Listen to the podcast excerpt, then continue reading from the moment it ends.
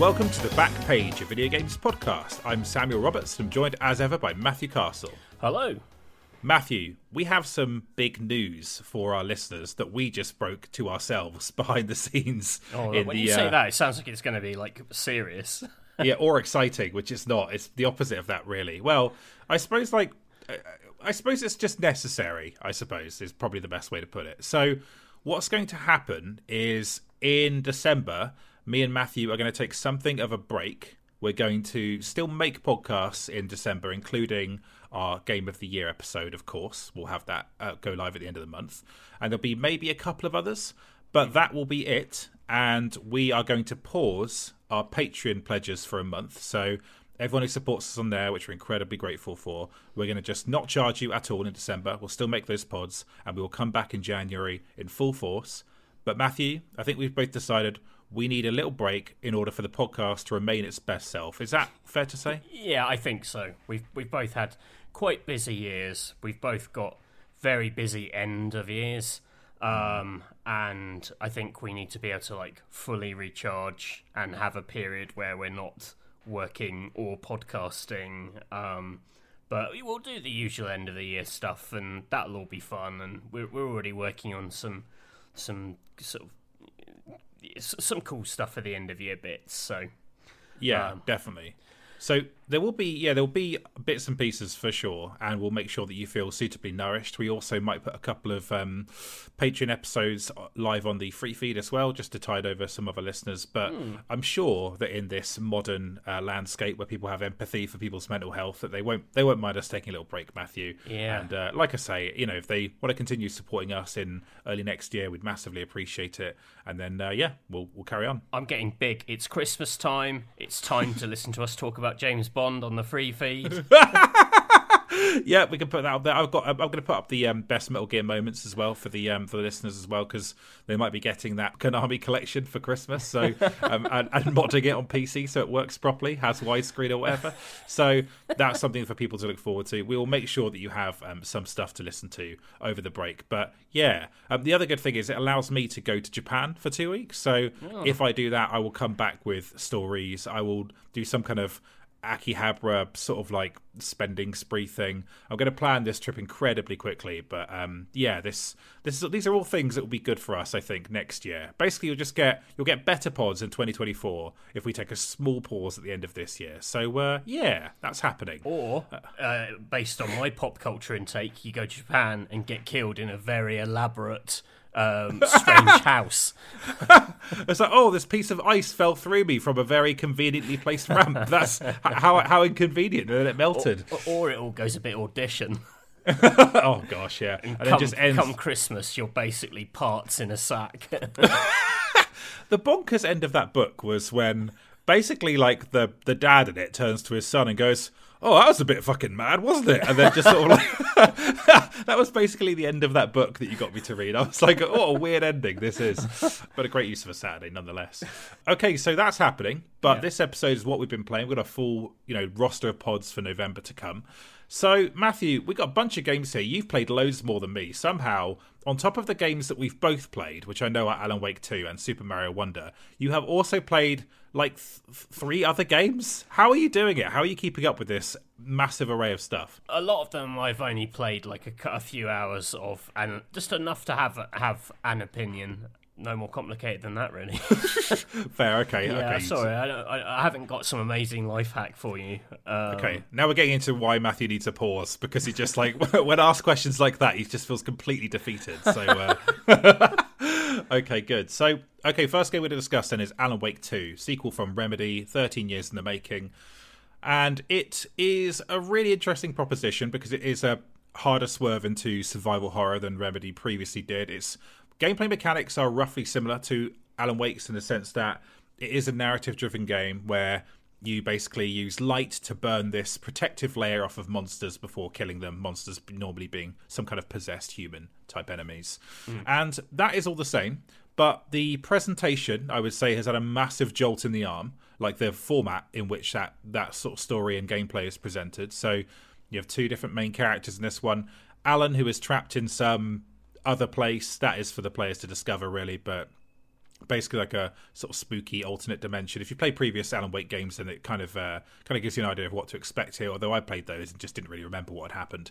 Um, and at the same time, you play as a character called Saga Anderson, who is trying to resolve a larger mystery of what happened to Alan, but also what happened to this author who was connected to Alan as well. Basically, unraveling the mystery of what happened 13 years ago in the events of the first game. So I think that's roughly the overarching plot. Although I haven't played as much of it as you, Matthew. But Yeah. I think what is really interesting is, like I say, that jolt in the arm it's had in terms of presentation means that storytelling wise, Remedy has set their sights higher maybe than they ever have before in terms of what they can do in terms of narrative presentation. Like it's the settings they take you to, the ideas they have. It's it's like you know, Epic Games sort of Fortnite money, basically just sort of bankrolling all of the big crazy ideas they might have had over the years and in the best possible form. It feels like it has no restrictions in the way that maybe it feels like Control did have a few restrictions in terms of what it could achieve. So w- what what do you make of that as a way into discussing this game? Uh, yeah, I, it, it's kind of interesting in the run up to it. A lot of the chat about how they were using like live action and the fact that some of their preview beats revolved around like long clips of like a. Uh, you've probably seen clips of this like live action uh, late night chat show that Alan Wake finds himself on, and you know that kind of gave me the fear that we were going to be in like quantum break territory of like you play a bit and then you sit back and watch 15 minutes of like so-so live action stuff and actually the the the big surprise here is that you know not only that they've had this this budget to to throw at the kind of polish and production and some of the actors involved, but that they've also found uh, uh, maybe a more interesting way of mixing their live action sensibilities with the the gameplay sections, you know, the interactive virtual sections, I guess. They do a lot of interesting stuff in this game with like I can't really explain the effect, but it's you know that they've always had live action clips embedded in the world. Like you watch trailers on TV and it's got actors in and things like that. But they they do some really really nice stuff with like almost like projection in this game where they kind of project live action clips not onto walls but like just in the air almost like if you, if you imagine projecting an image onto smoke so it kind of hangs in front of you but it's sort of see through and they do a lot of interesting stuff where you can be in a space and then they'll project like in another space over the top of that. So it kind of looks sort of dual worldy and if you know anything about the world of alan wake and the fiction of alan wake dual worlds and light and dark are like very key factors. So having these these weird morphing spaces are actually it's, it's kind of visually quite sensational. I've not really seen anything like it um, and there's been yeah several moments I've thought, oh wow, they've really found a way of like folding, you know, their their sort of love of film into a video game in a much more interesting way here. And um, often you'll be interacting with characters like you, you there's a you have this sort of sidekick as Saga called Alex Casey, who is a you know mo- modeled on Sam Lake, and you have his 3D model, but you'll see then a flash of like the real Sam Lake as a video clip over the top, and um, you know maybe the, all all its talk of sort of duality and and what all this means is a little heavy handed, but there's there's no denying that like in the in, moment to moment, I've found that stuff sort of magic to see. I mean, it's it's it's really like very distinct visual identity this game yeah for sure i think it's it's really impressive what they do with like instant loading in this game as well you know where right. you will bounce between locations or something will just appear in front of you or there's just this feeling that they're using all of the next gen bits the way that you know like the the consoles are supposed to be used in a way that you've not maybe seen before Right. and i suppose like it's it's i don't know why but it's surprising to experience that in alan wake i don't i, I think it's Uh, you know it's probably not surprising in the sense that remedy's always been big on pushing tech as we discussed in the episode where we had simon on. But i think it's just the fact that maybe it's a generation because it's a generation where we haven't had loads and loads of standouts in terms of games that make you go whoa what a great use of the technology. That Yeah. when you play this game and you see the ways in which they are using technology, it does blow you away in that way you're maybe looking for. It just wasn't the place I expected to find it. You know, does that make sense? Yeah, yeah, absolutely. Yeah, I mean, uh, you know, just I don't, you know, the basic bitch take of like, wow, these foggy woods look really impressive. um, but then when you factor on top of that, you know, the the kind of pizzazz of the particle effects as you're kind of zapping shadow monsters with your torch, and then you know, like you say, the ability to instantly jump into uh, the kind of both characters you play as have like a like a mind palace type mechanic which you instantaneously sort of like warp into this room and you can do stuff which can then affect the world. And yeah that's um that's always good. Like fast loading is kind of the trick of this generation and it's it's been used you know in in in in very few ways that have actually like jumped out at you. Like I'd say this between this and like Spider-Man 2's fast travel have been like two kind of technical wow moments this year. Yeah, definitely. It's yeah, it's it, it is nice to have that feeling. Final Fantasy 16 does it quite well as well, where you'll just instantly travel across parts of the world or whatever, and just you know, or even just loading into the game, you're like, oh wow, I'm just back in this straight away. Just that that does have a little bit of residual magic, even if it's not necessarily as big as like you know seeing the leap from PS3 to PS4 or you know PS2 to PS3, for example. That's maybe not what this generation's about, but yeah, it's also just the fact that like the colors they use in this, it just feels like quite a classy game in terms of their references. It feels like they've expanded their references past being just a Twin Peaks pastiche as well. Like that's that's yeah. definitely part of the mix, but it's meant it, it feels kind of like weirder. It feels like it's drawing from a, a more well-rounded bunch of pop culture influences. Do you get that that vibe as well? Yeah, it's yeah, it's it's interesting. Like you know, when we had Simon on the podcast, he obviously said that, that they they talked to him about like a true detective influence, and you know, I, I I think that that comes through maybe at the start in that you know you are a lawman investigating or a law person investigating a, a strange cult cult killing in in a kind of you know forested area um, but I, I, I think it slips it slips into like outright supernatural so quickly. I think those those claims of sort of True Detective being a, a big influence like faded quite quickly for me. Like it's very silly this game. I, I like uh, for all I like about it, like I can't take it seriously like at all. um because I, f- I find I find it so over the top and so um you know that that Alan, you know where where Alan Wake is in this game is just outright like big mad supernatural bullshit, and um, Saga's kind of half of the campaign is quite like the original Alan Wake in that it very quickly descends into madness, and you know you're you're in this seemingly normal town, which strangeness quickly arrives at, and um, so like the kind of it, it claims that this is like a something more grown up sort of bunch of fiction, uh, I don't really buy, or I'm not really feeling that myself. Um, I actually thought um, from just like a, a, couple of exchange messages or whatever that you were going to be quite cool on this, or you were cool on this to begin with.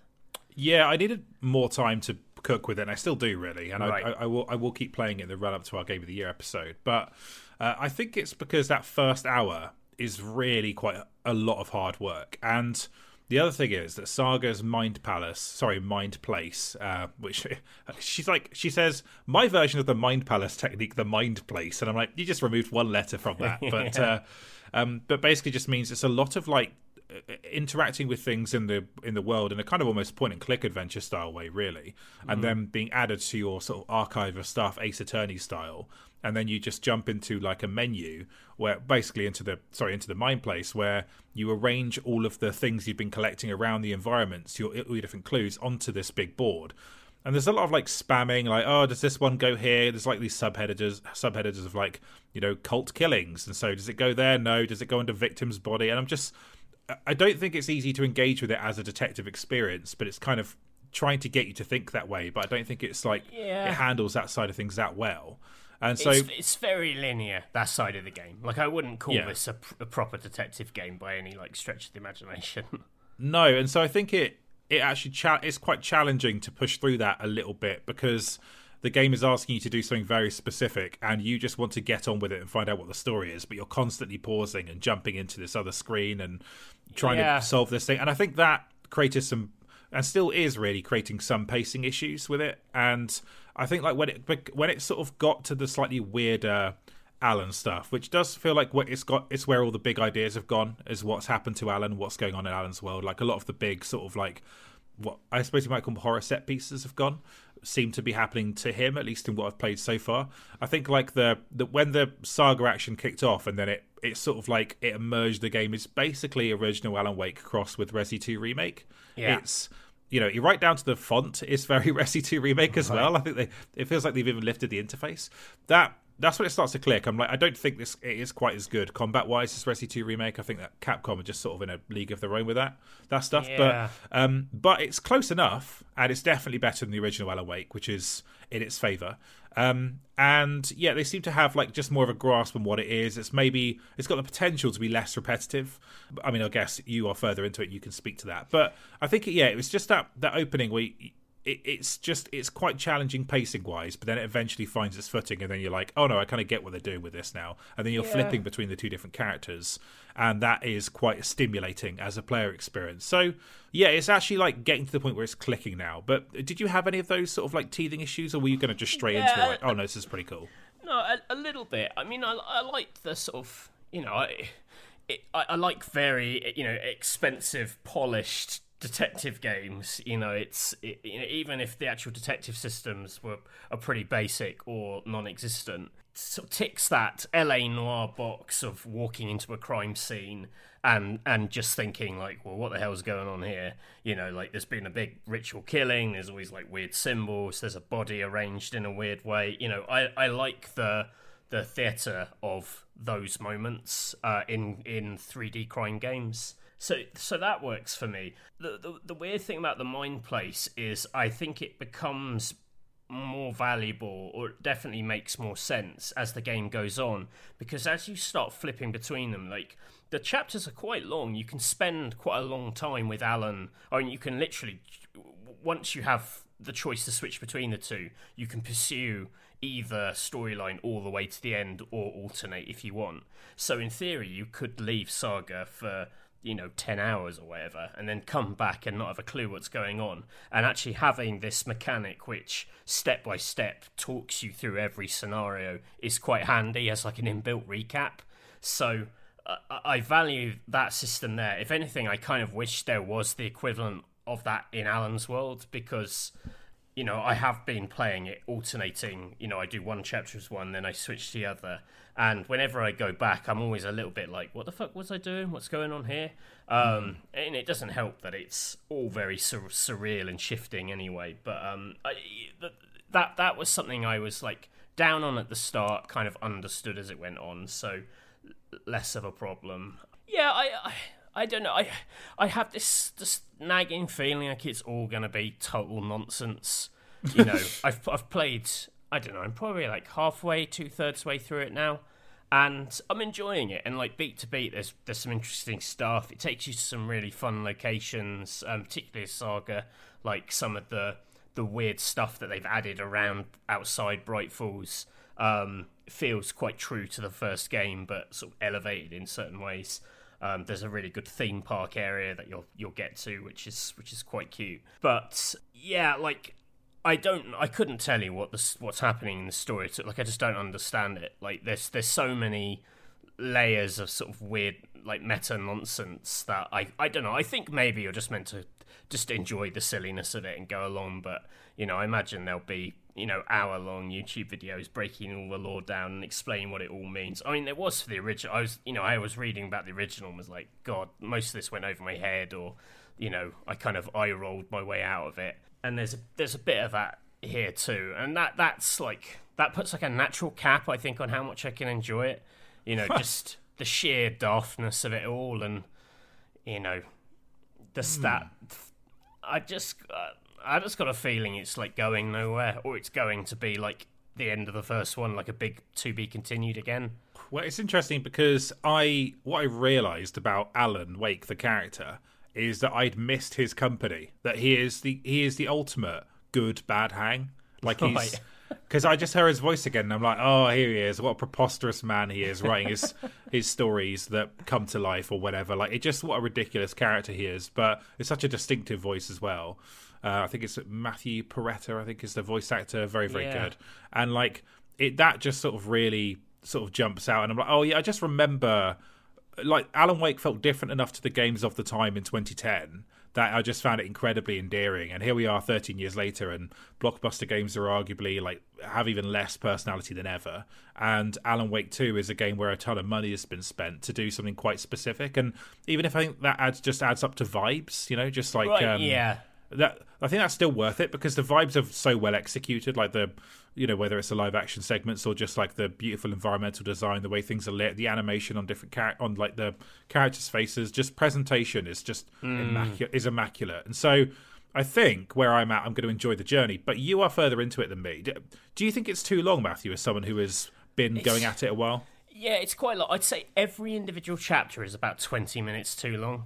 Right, Um, right. Like just when you feel like, oh, I've really seen this this area and it's sort of done everything it can do, and then there'll just be like another couple of fights, and like there just isn't the enemy variety, and there isn't the depth to the combat that you get in like, you know, a Resident Evil Four, say, you know, in terms of like the weapon uh, evolution isn't quite interesting enough. You know, there there is character skills and weapon upgrades and that kind of stuff. Like it's a it's a fuller game than Alan Wake One, but it's it's still pretty shallow as far as that genre goes.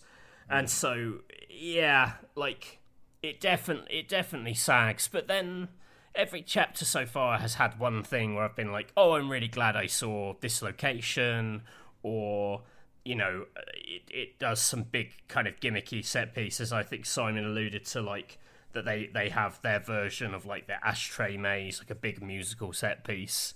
Um, they have like an equivalent of that here, and when that happens, it is really exciting, and you're like, "Oh, this is amazing! I'm having a great time." But yeah, the Alan levels particularly are like all a little bit too long. Um, When you get into them, like there's this hotel that just seemed to go on forever, um, and it's just like stress. It's just a constant level of stress and tension that it, it, it needs to be able to like let off. Uh, you know, just let go of it every once in a while, and it and it doesn't. Yeah. It's, uh, yeah, it's it's it's it's good. I'm not quite feeling the nines and tens. I'll say on this one, but um, Got a big eight energy to me. This one. yeah, but like like you know that's that's still pretty great in this year. You know, like Yeah. that's that that's fine, and it's it's super interesting. It's a game I'd like recommend like most people play just to see like look look what Remedy are up to. Aren't they interesting in the in the in in that kind of mainstream space? You know, I, I celebrate uh, that creativity.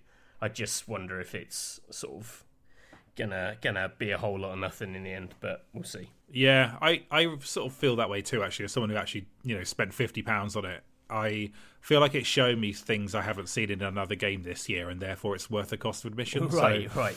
Yeah, so I, will- I will persist, Matthew, and see if it breaks my uh, top ten for the year. But um, Hmm. yeah, it's uh, it's an interesting little thing. Well, not little thing because Epic spent loads of money on it, but uh, I thank you thank them for their sacrifices. It's a good use of uh, you know buying like Ant Man skins or whatever people do in Fortnite. So um, I'm happy with that nonetheless. So Matthew, what about your first game here? What do you got for me? I got Chants of Sennaar, which is Rundisc's language puzzler. Uh, I, I can't remember why I started playing it. I've well, I, I've, I've seen I've seen it came out a few months ago. I'm I'm not like um ahead of the curve on this one at all. Uh, and I'd I'd heard actually on the Discord. I think lots of people had had, had mentioned it as a, as a thing they'd enjoy. You are basically a masked figure climbing a tower where everyone speaks a language you don't speak, and the central mechanic is figuring out that language so that you can figure out the various puzzles that stand in your way.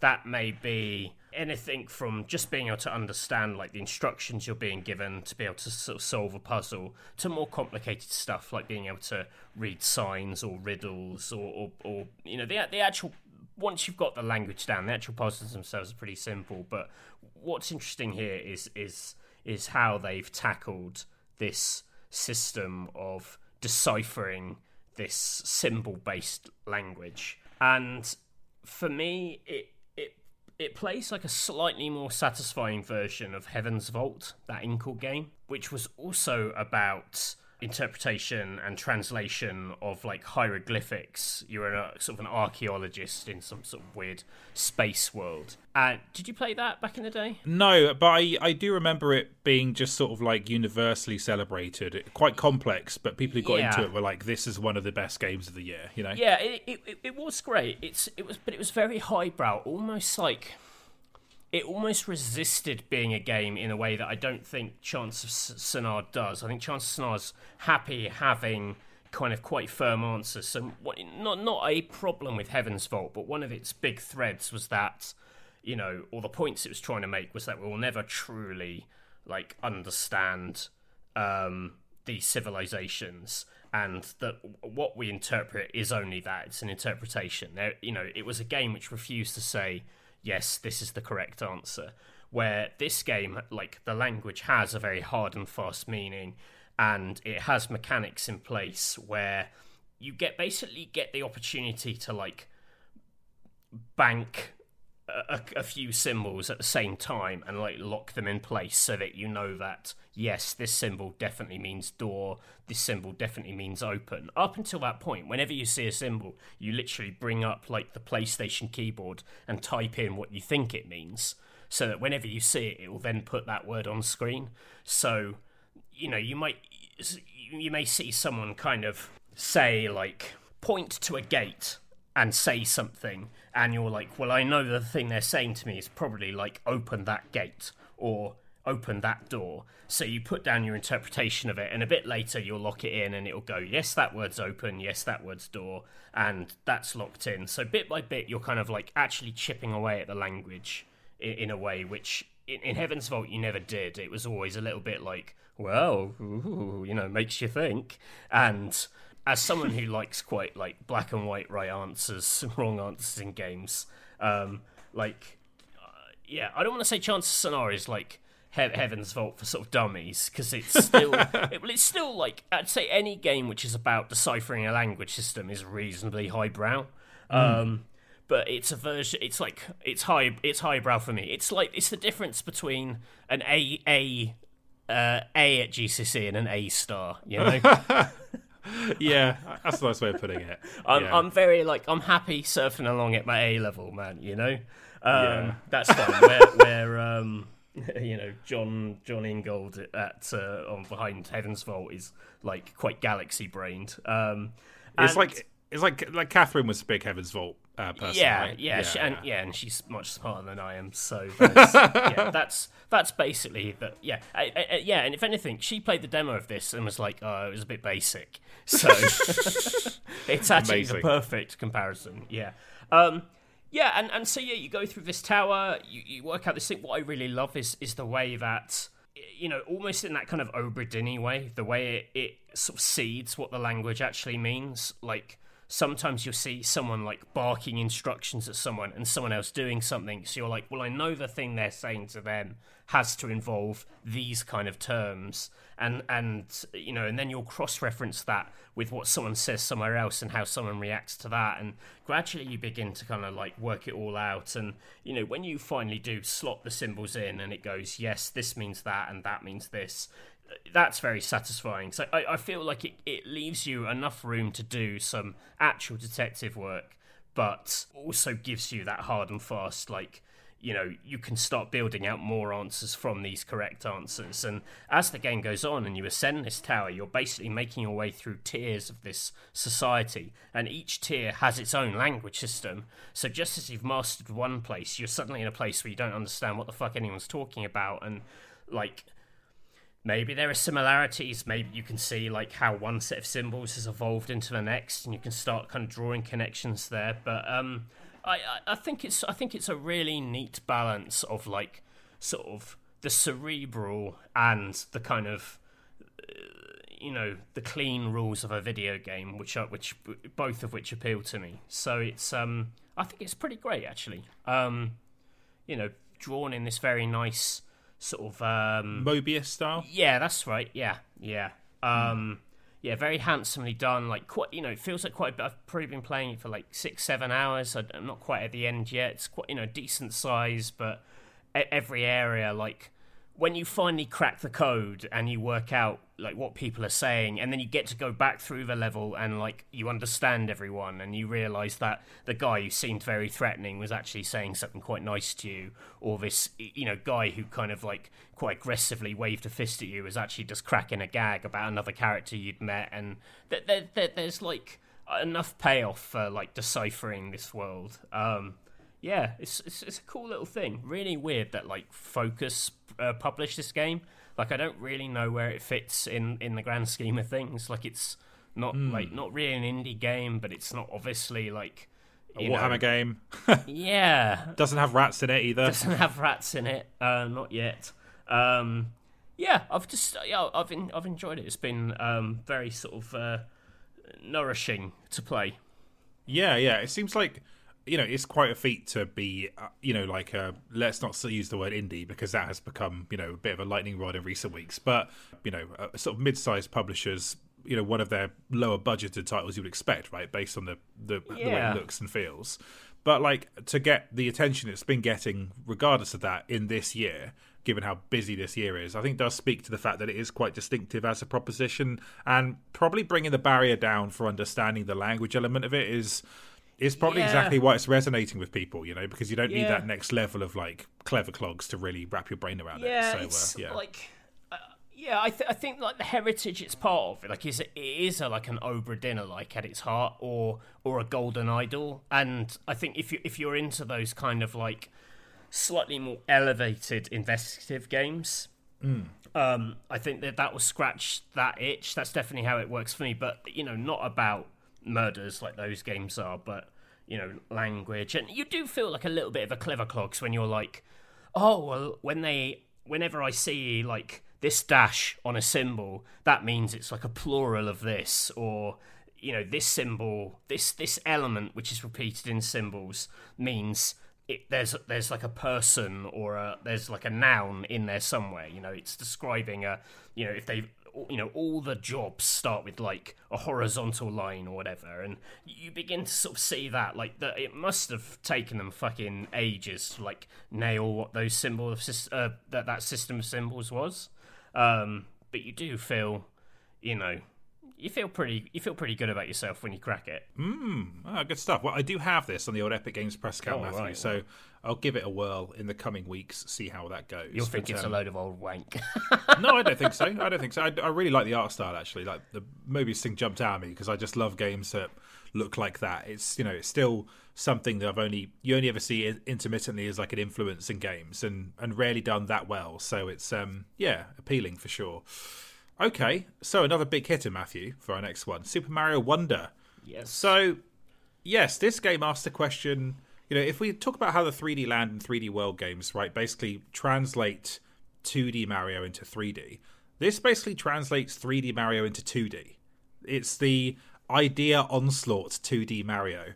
And I'm a third of the way through it, Matthew. I've done the first like two worlds, climb that big mountain thing, basically. Mm. And I kind of want to save the rest for Christmas because it feels like the ultimate Christmas game to me. But it has been so easy to play, so delightful. The ideas are so good. Each level has basically its own idea. Um, I can't remember what the what is the power up, Matthew, that gives that basically sends Ma- uh, sends Mario into his like big kind of like I've taken a load of drugs kind of state because well, that's kind of like the, the vibe what's the Wonder Flower? A wonder flower, right? Because the wonder seeds are what you collect, right? Yeah. That's the yeah. Okay, so you basically find the wonder flower, and then it it it changes something eh, fundamental in the rest of the level, where basically the level will become a set piece of some kind. It's it's basically like a 2D Mario game that asks, "What if you you know, what if we used a bag of tricks that we never used in 2D Mario before and did proper set pieces? Things that you could just couldn't build in a Mario Maker game, essentially. It's just like, yeah. you know, the Nintendo hand of God at work, basically. And it's absolutely magic. I'm just uh, really just like blown away how, by how good it is. But I think because when it was announced, like, I, I know there was like a good vibe from it because you know, it looked a little bit more interesting than recent 2D Mario games have. They've been a little bit sort of flat and you know, a, on a bit of a critical decline as well. It feels like the new Super Mario Bros. People were just like less and less impressed by that each time it popped up. Mm. This does feel like they've genuinely got out of their way to surprise players, and there's like this Kinder surprise element to every single level that yeah. I love. You just don't know exactly what it's going to throw up. Sorry to repeat a couple of my tweets there, Matthew. No, in, um, no, no. Podcast they're good tweets. Thank you, but I think it's just delightful and sh- has shot straight up to one of my favorites of the year. How do you feel about it?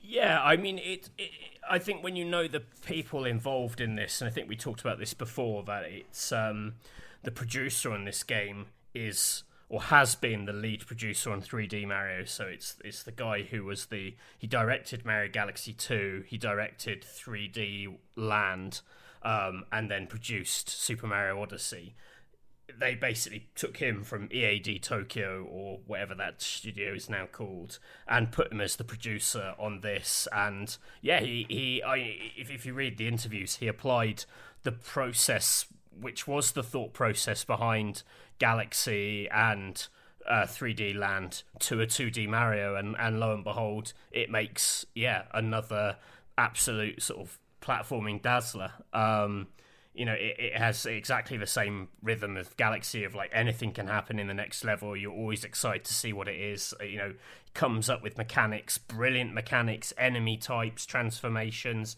you know, level furniture gimmicks, and then just instantly sort of throws them away and it's on to the next. His system, by the way, is really no more complicated than everyone on the team puts loads of ideas on like a thousand post it notes and then they prototype all of them and just keep the best ones.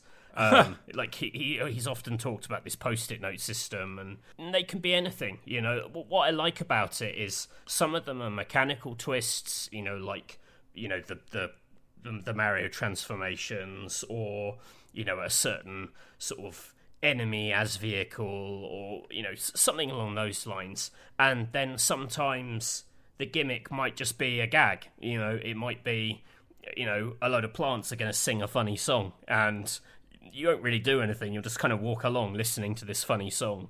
Or what happens if, you know, the Mario pipes all come alive and start wiggling around? Like, it doesn't really mean much, but you're like, mm. oh, okay, well, I've not seen that before. Um, that was funny. But then sometimes there are mechanics where you're like, I could play a whole game of that, you know? Like, there, there, there's a few levels which revolve around, like, rhythm and things only happening if Mario, like, jumps on the beat and that's almost like a sort of NecroDancer type thing or there'll be you know uh, i mean god mean, it's so like if, if anything it's so rich in ideas that you will have forgotten hundreds of them like at any given time. Um, yeah it almost has that Uncharted 3 thing where every level had so many like big set pieces, you only remembered like two bits of the game at, the end because you were like, "Oh, my brain can't actually hold this many stuff." That, especially things that only happen for like 10 seconds. Um, yeah. like and, and that's maybe like I wouldn't say it, that's a ne- like ever a negative, but you know, there there there are maybe moments where I've been like I could I could have played like a lot more of that one thing, or yeah, you know that like some of you know twenty of these levels are extraordinary compared to the hundred which are like merely very good. And maybe you know what if they drilled down deeper into the extraordinary rather than just thrown stuff away so rapidly. Um, it's I also find it, and I think you've said this about uh, one of the 3D Marys in the past. I actually I find it a little bit exhausting Mm. Like I can't play it for more than like an hour because after an hour you've seen so much weird shit in this game that I'm like I become sort of slightly dull to it in a way that I have to kind of step away, kind of go back to my boring life, kind of reset, remember what it is to be normal, and then come back and kind of get pulled through this sort of mad hedge backwards again. Um, it, it's just it's it's like almost busy to a fault. Yeah, yeah. It's funny because I was on a, a train journey. I started at six thirty the other day, and I booted this at like 7 a.m. And guess what? it's too fucking early for Mario Wonder at 7 a.m. when you've had about six hours sleep. It was not the one dog. So right. yeah, I, I, that that is true, and I think it, that's why it's best played in bursts and not you don't you shouldn't use it up too fast because again you don't know how long it'll be until they make another one, right? That's always right. the thing with Mario games. So there's that part of it. But I do also think that yeah, like the wild experimentation means that not every idea works as well as others, like you say, but to just live in them for like 30 seconds is is all you need really. Like it's yeah. the one that stands out to me actually is the one where it goes top down where oh, basically oh, like yeah and that's but that's like that's that's like galaxy mad galaxy shit. I love that. Yeah. Yeah i, I no but I, I really love that too. And I, I did i wasn't there thinking i'd love to play a whole game of this but basically you you get the wonder flower and then like there's this sort of like there's a particular like sort of like blue background in this level that basically becomes the playing space for when you're walking around top down in this playing space mm. dodging enemies and stuff. And i was like that is fucking amazing. When it was over i just felt like wow just well done. Well done on the execution of this just for like you know basically like yeah 30 seconds to 45 seconds. Really yeah. really good. So uh, man what a treat. What an absolute treat. And I, I i i absolutely underestimated this. And then I saw the reviews and I was like, oh shit, okay, I guess this is like. Yeah, I, I think know. a lot of people did. Like it's, it, mm. you know, I, I, but I think that's more to do with just 2D Mario has been so conservative for so long, and like Nintendo, Nintendo, like. It feels like they've not had to do anything interesting with it because they've all sold quite well. Because it's traditional Mario. It's Mario as most of the public know it. Is New Super Mario Brothers. Mm. So actually, to take it and go, oh no, we're going to do something like really, really out there with it. Um, and yeah, it's you know. The, I always over rely on these Nintendo interviews, but I do find them fascinating. You know, like you get a sense of some of these people from having read interviews with them in Iwata over the years, and uh, seeing like people who have long been associated with 2D Mario really energized by this new approach and by like Mr. 3D Mario basically coming in and going, it's okay for us to go like fucking crazy on this. Like even Koji Kondo, the composer, who can sometimes be, you know, like has been around for so long, and you know he's just sort of churning out the, the, the, sort of same old stuff again and again. You know, he was talking about like all the mad bullshit he was suggesting for the game, and like some a lot of it didn't make the cut because his stuff was just too weird. Like turns out Koji Kondo is like a mad freak, um, and uh, like that I love. Um, there was stuff in that interview about how um, one of the pitches was the whole game was going to have a commentary over the top of it, like that was one of the gimmicks suggested. Like there'd be sports commentators, and oh, that geez. actually got boiled down to the flowers that are in the game now, who kind of mm. pass comment on you as you go by, because they were like, it was too much to have just a mad voice barking at you for the whole game. so instead, we'll have these flowers that like I quite like. I mean, they're dumb as hell, but like something amazing will happen, and then there'll inevitably be a flower there who'll go like, "Wow, that was crazy," and I'm like, "It sure was." you know, like they often speak exactly how I'm feeling. yeah, so I, I like them. sometimes they're like, "That was a hard one" or whatever, and you're like, "Yep, it was." Good, good commentary. Yeah, they're, they're, funny because I think they take a tiny bit of acclimatizing because they're right. not something you've you've you know encountered in other Mario games, and the voice is a little bit I don't know. It doesn't sound very Nintendo-y to me right, as, a, yeah. as a voice. So there's a bit of a yeah acclimatizing to that too. But yeah, I agree. It's uh, it's a nice touch, and it sounds like they had the right amount of restraint there in terms of yeah. like, implementing that idea. So that's good. But it is, uh, it is it's, it's really good. I mean, there's there's a lot of like discussion around this game and like difficulty and whether basically it's a lack of difficulty matters. Like if you're having this kind of fun and it's throwing all this mad stuff and like maybe that speaks to the stuff i was saying earlier where you think oh maybe i'd like to see like what the hard version of each of these levels is. You know like mm. this mechanic has enough nuance to it to like put really to put mario through his paces. Like i'd, I'd love to actually have to master some of these things. Like mastery isn't really this game's deal. It's it's more about just like go with the crazy flow and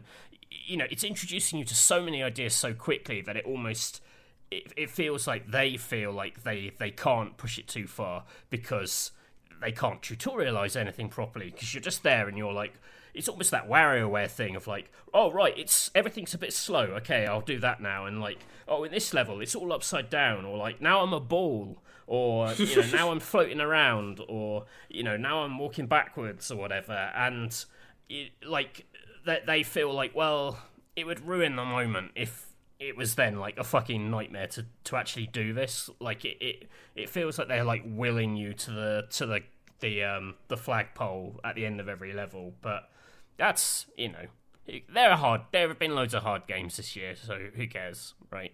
Yeah, and there are like some levels that are notably harder. Like they they demark Yeah. demarcate where the difficult difficult levels are, and so you get a, a, like some of that stimulation, even if you're not necessarily getting it across the entire game. So yeah, I think it's I think it balances out okay. This is also just like.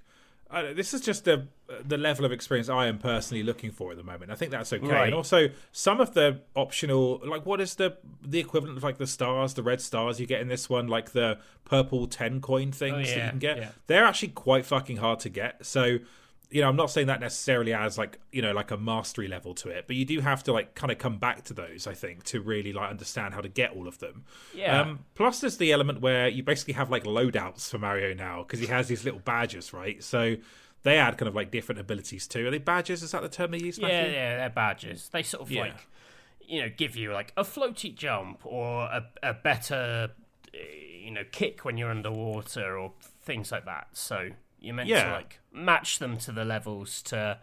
I, I bet you can pull off some like mad shit if you match the right badge to the right level.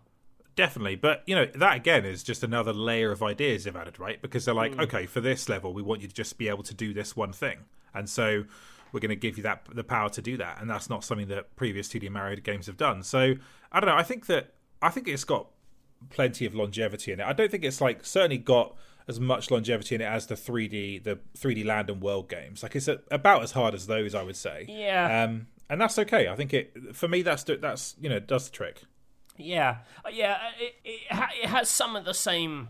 I wouldn't say problems, but like it, w- w- you know, one of my complaints with the 3D Land and World games, and I um, apologise to long-term listeners of this podcast because I'm going to sound like a broken record here. um, but you know, I, I felt like those games had a had a slight issue with escalation in that like a level would introduce an idea, escalate it a little bit, and then it would be over just as as you mastered it. And I think the same would be true here, except that like in this sort of you know this sort of three act structure which Nintendo have talked about in the past in relation to the Galaxy games. Um, the the weird thing about Wonder is that a level will have its own gimmick and it will introduce it. You'll probably spend like a minute in that mechanic. So like there's this weird enemy type, you know, there's loads of balls running around and you have to jump over them or whatever. Um, but then when you get to the third act, which is normally where that idea would really ramp up and test you, that's where you have the wonder flower and the level becomes an entirely different level. So it, it, it's hmm. it's it's quite like it's quite odd in that sense. You know, like that. maybe I'd like to see what those levels look like without the wonder flower, perhaps, or th- there's there's I I haven't I haven't quite kind of un- unpicked that thought, but I think I think there's something something interesting there, which is why this isn't like this isn't quite like the galaxy of 3D games for me. You know, it is merely a brilliant 2D Mario game, and how lucky are we to finally get one of those after a long, long time? But is it like, you know, it's not like 10 territory for me. you No, know? but it is. I think it's firmly nine territory based on what I've played so far. Like it's that's what it feels like to me anyway. But um, Yeah, yeah, I, yeah, yeah. I, well, I, I, I want to sort of finish it and sort of see it through. I'm about two words, two thirds of the way through, and um, it is, it is brilliant. Like it's like even like Mario's movements amazing in the game, and like the the use of sound to like um, mark his acrobatics. Like there's like a little kind of guitar sort of strum when he jumps, and when he does a butt slam, there's like a little like a a, a little drum roll with a sort of cymbal clash, and um, it feels yeah, it's, it's you know just it, it sounds and feels you know delightful to play in a way that um, the new Mario games just were were so kind of mechanically conservative in that in that way. Um, yeah, quite- I knew they were never good, Matthew. I knew they were never good. No, it's, it's not that they're not good. You know, they they are like. I mean, they're hard. They're much harder games than new the new Mario games. I think um, than this. Uh, I was terrible. New Super Mario Brothers, uh, the the Wii U one was quite tough, and the, the Luigi spin off was a fucking nightmare of a game. But the ones before that were quite gentle, weren't they? That Um, Yeah, the DS more- ones yeah. were definitely And the Wii gentler. one. Yeah, the, the other uh, interesting thing about this one is, uh, and and this isn't an original thought. Like I've definitely seen other people say this, but uh, it like really reminds me of Rayman Legends in lots of ways. Hmm. Like Rayman Legends also had that quite richness of imagination. You know, it had, uh, you know, maybe just because there are some some musical levels, very different style of musical levels in Wonder, but that that puts me in mind of Rayman.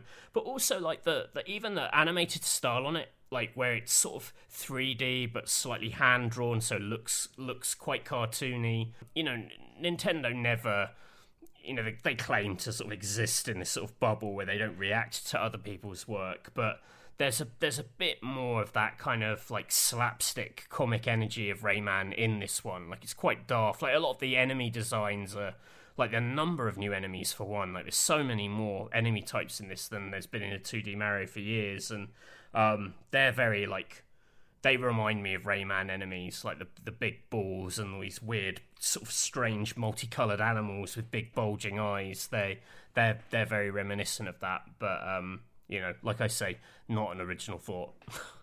yeah, I'm gonna, gonna keep playing it as well, Matthew, and kind of see how I feel about it by the end. And I think, yeah, again, I'm just gonna like take my time with it and not burn through all those ideas too quickly because like I say when it's gone it's gone but also it's just it is nice to savor it and yeah. stop and think about it a little bit it's like the perfect hour at a time game basically yeah. so uh, I, yeah and I would I would like to play it with someone as well in co-op that is something I would like to try like right. that's an, another part of the game too I, I, I, can't imagine it adds much you know what I mean but it feels very tailored for a single player experience because of the set piecey nature of it but yeah. I'd like to try it some of those set pieces would be fun in multiplayer like when the level starts turning basically completely like in the entire land ben- below you is like just spinning around and you just have to kind of like keep hopping over objects to avoid being like thrown into the abyss like that yeah. sort of stuff could be good in in four players so uh yeah yeah good stuff i also wanted to ask very quickly uh where you stand on new mario voice uh, I barely even noticed, really, to be honest. Like it's it's kind of, it's a bit of a shrug from me. Do you have a strong feelings on it? No, not really. there you go. R.I.P. deeper, Charles maybe? Martinet, or slightly yeah. throatier. There's, there's there's certain sounds where you're like, oh yeah, that's a different guy. Yeah, I don't really get why they that was such a big deal. Why they made a big deal about it. While it was yeah. like, here's the the get you know like the the going away celebration for Charles Martinet, where it felt like he was being put in some kind of cupboard. Very bizarre as like a an undertaking for Nintendo. That so uh, I don't know if it needed a bigger deal. They might as well just change it, and not told anyone, and then let people can notice afterwards and be like, "Oh, that sounds a bit weird." Oh, they replaced him. Oh, okay, fine, let's move on. But um, anyway, uh, so Matthew, another of your games here. Uh, so a sequel to one of your unexpected favourites. So yeah, what's uh, what's the deal here? It's the Talos Principle Two, a 3D puzzle game set in uh, well, uh, I was going to say set in abstract mazes. Not so much. It's uh, it's kind of it's kind of a difficult one to to neatly sum up of a Talos Principle because it's a puzzle game, but it doesn't really revolve around like a central puzzle mechanic in the style of a Portal. Say, it's it's not a game where every puzzle is built out from from one central idea. It's a, a game with quite a lot of puzzle types, a, a lot of them slightly old fashioned, like pressure pads or bouncing light beams to hit special light switches. Things which you've probably seen like a million times in lots of other games which have which have dabbled in smaller versions of these puzzles. This just does a lot more complicated versions of them and sort of blows them out. Um, in the first game, you were in this simulated world solving uh, you know room upon room of these sort of slightly abstract sort of physicsy puzzles i guess and you should play that game it's very good so i won't i won't spell it out exactly what happens but uh, where that game ends sort of births a new world uh, which the Talos Principle 2 is set inside. This is now the real world, it's no longer a simulated world. So this instantly has the benefit of being like more traditionally beautiful. Like it's still puzzle chambers, but they're embedded in these almost halo like sci-fi landscapes these big green valleys or strange mountain tops with little kind of weaving paths it, you know it's it's a huge visual step up it's like the AAA version of Talos Principle 1 and for that reason I think it instantly becomes a little bit more accessible because it just looks like you know, uh, uh, you know, a more traditionally pretty video game place that you'd want to explore. Um, using you know modern hardware, you know, to to create some some pretty spectacular vistas. And where the first game communicated a lot through audio diaries and like a booming voice of a kind of a god figure in that world and computer terminals you know the world you've you've stepped into at the end of Talos Principle One has uh, a lot of other robots in it. You play a robot, I should say. Um, there are there are loads of other robots in it. So there are characters you are meeting, talking with, and for that reason, it, it feels like they've just taken the core idea of puzzle rooms from the first game, but dressed it up in the trappings that I think most people would expect from most sort of story puzzle adventure games. You know, there's there's a prettier world. There are other people for you to meet. There aren't like side quests as such, but there are there are like more more uh, like regular uh, side activities. So it it, it feels uh, it feels a lot more welcoming to you know gamers who expect you know worlds to behave like this. Does that make sense? Uh, sort of. This is quite a hard game to get your head around generally because Yeah, I think like, them I- going down the route of it's set for the first one, a lengthy puzzle game from nine years ago, is actually like quite a hard proposition up front. You know. Yeah, but that well, that's their their thing. Because it's set, it's technically set a thousand years after the first game. Right, right. And in that time, basically, in that time, what was a very abstract world has become a much more uh, recognizable reality. And so, as a result of that, it is like more interesting, um, more accessible. Um, it you know it has the kind of sort of veneer of accessibility that the first one maybe didn't have. You know, the first one was like you were in a weird fucking pyramid doing like lots of light bouncing puzzles. This one is you're in this beautiful forest doing you know a, a better variety of puzzles. Um, so I didn't very elegantly sum that up, but um, I, I, I just A if you put you if say? put- I think if you put both of them in front of most people, p- most people would go, "Oh, well, this one looks like something I'd actually play because it has people I can talk to, and it has like more of an obvious story. It still has the same like big ideas, and you know, it's it's, it's you know absolutely packed with like sort of philosophy and and myth and and historical ideas." Um, but they're just they're packaged in a in a much friendlier way. Like it feels like a big uh, it's never going to push that far into the mainstream, but it feels like like a much more mainstream game to me, um, and it's probably like a better hang because of that. Um, also, it just has a much greater variety of of puzzles. So it starts off with your you, you know very recognizable light bouncing puzzles, um, but then it'll introduce like a machine which kind of bores holes in the wall, a bit like a portal machine. So suddenly, solid walls have holes in them. You can shoot light through those. You can pass objects through those, and you- you'll have a world which revolves around that. And then in the next world, there'll be a machine which you have to pump different coloured light in to produce other coloured light to solve puzzles. And then in the next world, it'll layer in. Uh, now there are other robots that you can kind of project your conscious into, and you're now playing like um, oh, what was that 2D game? Not the Splitter. What was it called? The swapper. the swapper. It's like now in this world, it kind of plays like the swapper for a bit, and you know, in the Portal world, it plays a little bit like Portal for a bit, and uh, it, it just it, it feels like bigger in every way, like way more ideas, a much faster like turnaround of o- those ideas. Still has the ultra difficult kind of like almost witness level kind of hidden puzzles, like the the meta puzzles. There for the people who really like dug that stuff in the first game.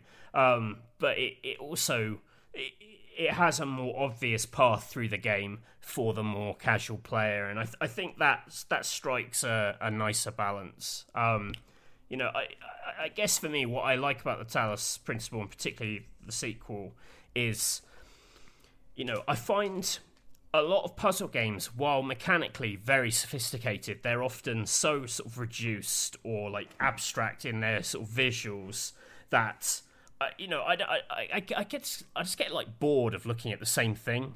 uh, You know, over like an hour, and I have to step away from it, and so I've bounced off stuff which is probably more sophisticated um, than this. But like this strikes that balance of like there's an, there's enough to the puzzles, but there's also like there's enough like pretty graphics for idiots like me. Um, you know, it's a bit like Chants of Sennaar with uh, Heaven's Vault again. You know, it's it's kind of it's it's very smart, but not too smart. You know, it's just smart enough. It's it's the perfect Goldilocks puzzle game. but it goes down smooth because it looks so nice. You yeah, know? like, and you're yeah. just like, oh, this is really nice. This just this looks like um, I, I again that sounds crude. It looks like a modern video game. You know, Yeah. like, it cares about presentation a lot more than the first game did. Yeah, it looks quite big budget, I would say. Like it Right. just just deceptively so. Like it's a very shiny looking thing. So, yeah, because obviously that first game landed, you know, right when indie games were massively taking off, right? And and probably Yeah. everyone there was probably a weekend when nothing else came out and everyone hoovered it up and played through it. And so years later they probably thought, well, if we're going to do a sequel, we might as well go Yeah, all out. I- So uh, yeah. The first one is like explicitly built from assets from Serious Sam. right, right. and that was right. that what was weird about it. It's like you're in a S- Serious Sam level, except instead of like ten thousand demons, there's a load of crates and pressure switches, and you're like, oh, okay.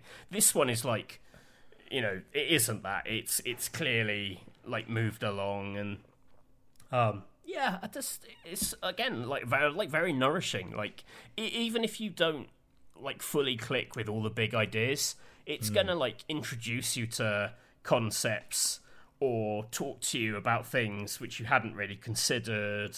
You know, and I'm not like a student of philosophy. That is, you know, I'm I'm, I'm far too far too basic for that. But there's like enough of it where I'm like, oh yeah, that is true. That is an interesting idea. As I, you know, stick another fucking fistful of starburst into my mouth. You know?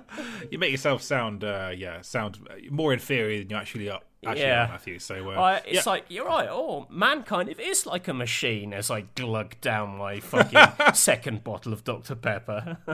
yeah, you're sort of like uh, crop monsieur studied with uh, studied with Rennie, basically. right. Um, no, no, I think um, I- I think like the, honestly the number one barrier to people playing this this year is that it is a sequel to a game that you might not have played at the time, and if you want to play that sequel, then that is a long ass playthrough. Like it's not going to be a short Yeah. experience, and so and then you have that. That old sort of se- sequel anxiety of do I just jump straight in? And I know it. Prob- I know it is built for that, basically. But you know what I mean. It's something that people will probably it'll probably be a, a boundary for some people. Yeah, I, it, well, the, the the the tagline for the game is um, "The past is prologue," which Right. I th- it's almost like I read that as as them saying, "Well, the first game is like almost like a prequel." You know, like play this game, and then you could play the first game to find out how like this interesting story actually kicked off. Like it, it it's it works very hard to introduce you specifically to this world. You know, hmm. like the first game is ancient history. By the time you've turned up here, you know, this this almost has like the start of this is almost like a Fallout game, like the way you enter the world hmm. and like who you are and the amount of time that's passed from the first game. Like it's not just hand waving it away and going that was nothing. Like that's still there and it will deepen your appreciation of this. But I um you know it's been a long time since I played Talos Principle One and I I didn't I didn't feel like there was anything where I had to like wiki it, you know, compared to fucking Alan Wake where I had to watch like ten YouTube videos just to understand like who I'm talking to at any given moment, you know. Oh god, I'm doing a lot of that for control characters. In that, I'm like, was this guy, was this Finnish sounding guy in the in like control? I can't remember. So there's a lot of that going on. Ahti Okay, the well- janitor. Yeah, well, him I remembered obviously, but um, there was those guys that those guys fixing that little hut that um near the lake, and Oh, like yeah, I I think like, they're I think they're new for it. right, yeah. Um, so, but again, deep dive, sort of like wiki recesses, basically. Actually, that's that's reminded me another thing I actually really like about Alan Wake Two is um, have you got to any of the the rooms with Shawn Ashmore in them? uh, yes, yes. So Tim Breaker, Tim. Breaker, but basically, like their version of Resident Evil's save rooms, where you know you'd go in and they're bathed in like a warm light and it plays a nice bit of music. Is that occasionally you're in a very scary place and you'll go into a room and there's just nice Shawn Ashmore in there, and you're like, oh, well, this is alright. Shawn Ashmore's here. Uh, Yeah. he- like he, he is kind of the evil within's Clair de Lune. It's like if you can hear Shawn Ashmore, you know that you're going to be safe in a moment. yeah, he's even humming as well. Yeah, like, even right. him, it's like you might as well be going do do do do do do like the Resi Four sort of safe Yeah. music. He might as well be doing that. That's uh, yeah, my Tim Breaker, my guy. Uh, Tim yeah. Breaker. uh, okay, so Matthew, my last thing I was going to discuss was uh, I was going to talk a bit about Spider Man, but I'm going to leave that for another episode because there will be another chance to talk about that this year. So. I bought an Oculus Quest 3. I thought I'd discuss that a little bit Okay. because, you know, you and I like the odd sort of like folly uh, hardware purchase on this podcast, Yeah. don't we? So um, it was my turn to to buy one. I tend to buy like one big hardware thing a year, you know, whether it's like the Xbox Series X or, you know, oh, well, I suppose I also bought the Steel Battalion Yes. controller this year. So that is still in the cupboard. I, it, it will come out at some point. Um, but yeah, I thought I'd buy this because I got a, I would say like a reasonable amount, amount of use out of my Oculus Quest 2. And I thought, okay, well, I'll sell that one on Facebook to some rando in a car park who hopefully won't knife me. He didn't, by the way, listeners. So good, news for everyone involved. Although he did test it when he was like, he got out of his van and then put it on. That was really strange. I felt like I was in some kind Oh, of watching way. a man do VR in a car park. I felt like I was in Westworld or something. It was all wrong. um, so I bought this one. So the kind of like the, the proposition with it is is that they're trying to go for a bit more of an AR thing because the front-facing camera on the Oculus Quest 2 was quite naff. It's like black and white, very rudimentary, essentially just to sort of scan your surroundings. This time they've put I would say like a proper color camera on the front, but it's not that crisp. It's a very like blurry feed. It feels like you're playing a Resident Evil game or something like Resi Seven, where it's blurry in first person. But the idea is you can navigate the space around your home a bit more clearly um, because obviously you have this front-facing camera and you can see what's going on at all times. That's cool, but at the same time, the whole thing with the Quest hardware is it's standalone VR, so they've put made a little bit more powerful, up the resolution of the uh, the display, and uh, yeah, generally speaking, it's a bit more capable of more powerful experiences. But it's been a, it's a slightly odd one because it, they kind of launched it with no games, which is bold, I would say. Right, yeah. um, so I I think what what was supposed to happen was that their their big game for the year is basically Asgard's Wrath 2, which is kind of like this RPG action game sort of like hybrid and it's a sequel to one of their most acclaimed Oculus Rift games on PC um, and it does work sort of standalone VR completely but that's not out till mid-December I suspect it was supposed to originally release with the hardware to show it off but they've got that. There's um, a remake of the game uh, The Seventh Guest which is a big um, my dad Kev Roberts uh, favorite. He was massively into that. So they've done that. Um, before he was into the Saboteur he loved The Seventh Guest. It's a very it's a big dad game really The Seventh Yeah, Guest wasn't yeah, it? like CD-ROM kind of nonsense from the 90s so there's that. There's um nDreams has made like a Ghostbusters game. I've not played that but that's um I, I think that got like okay reviews. I'm not sure. well, yeah, I, I've I've seen that in action. It was it was uh, pretty smart. I thought like yeah if They you sort can of get like- together four mates who also have VR, which is always the challenge.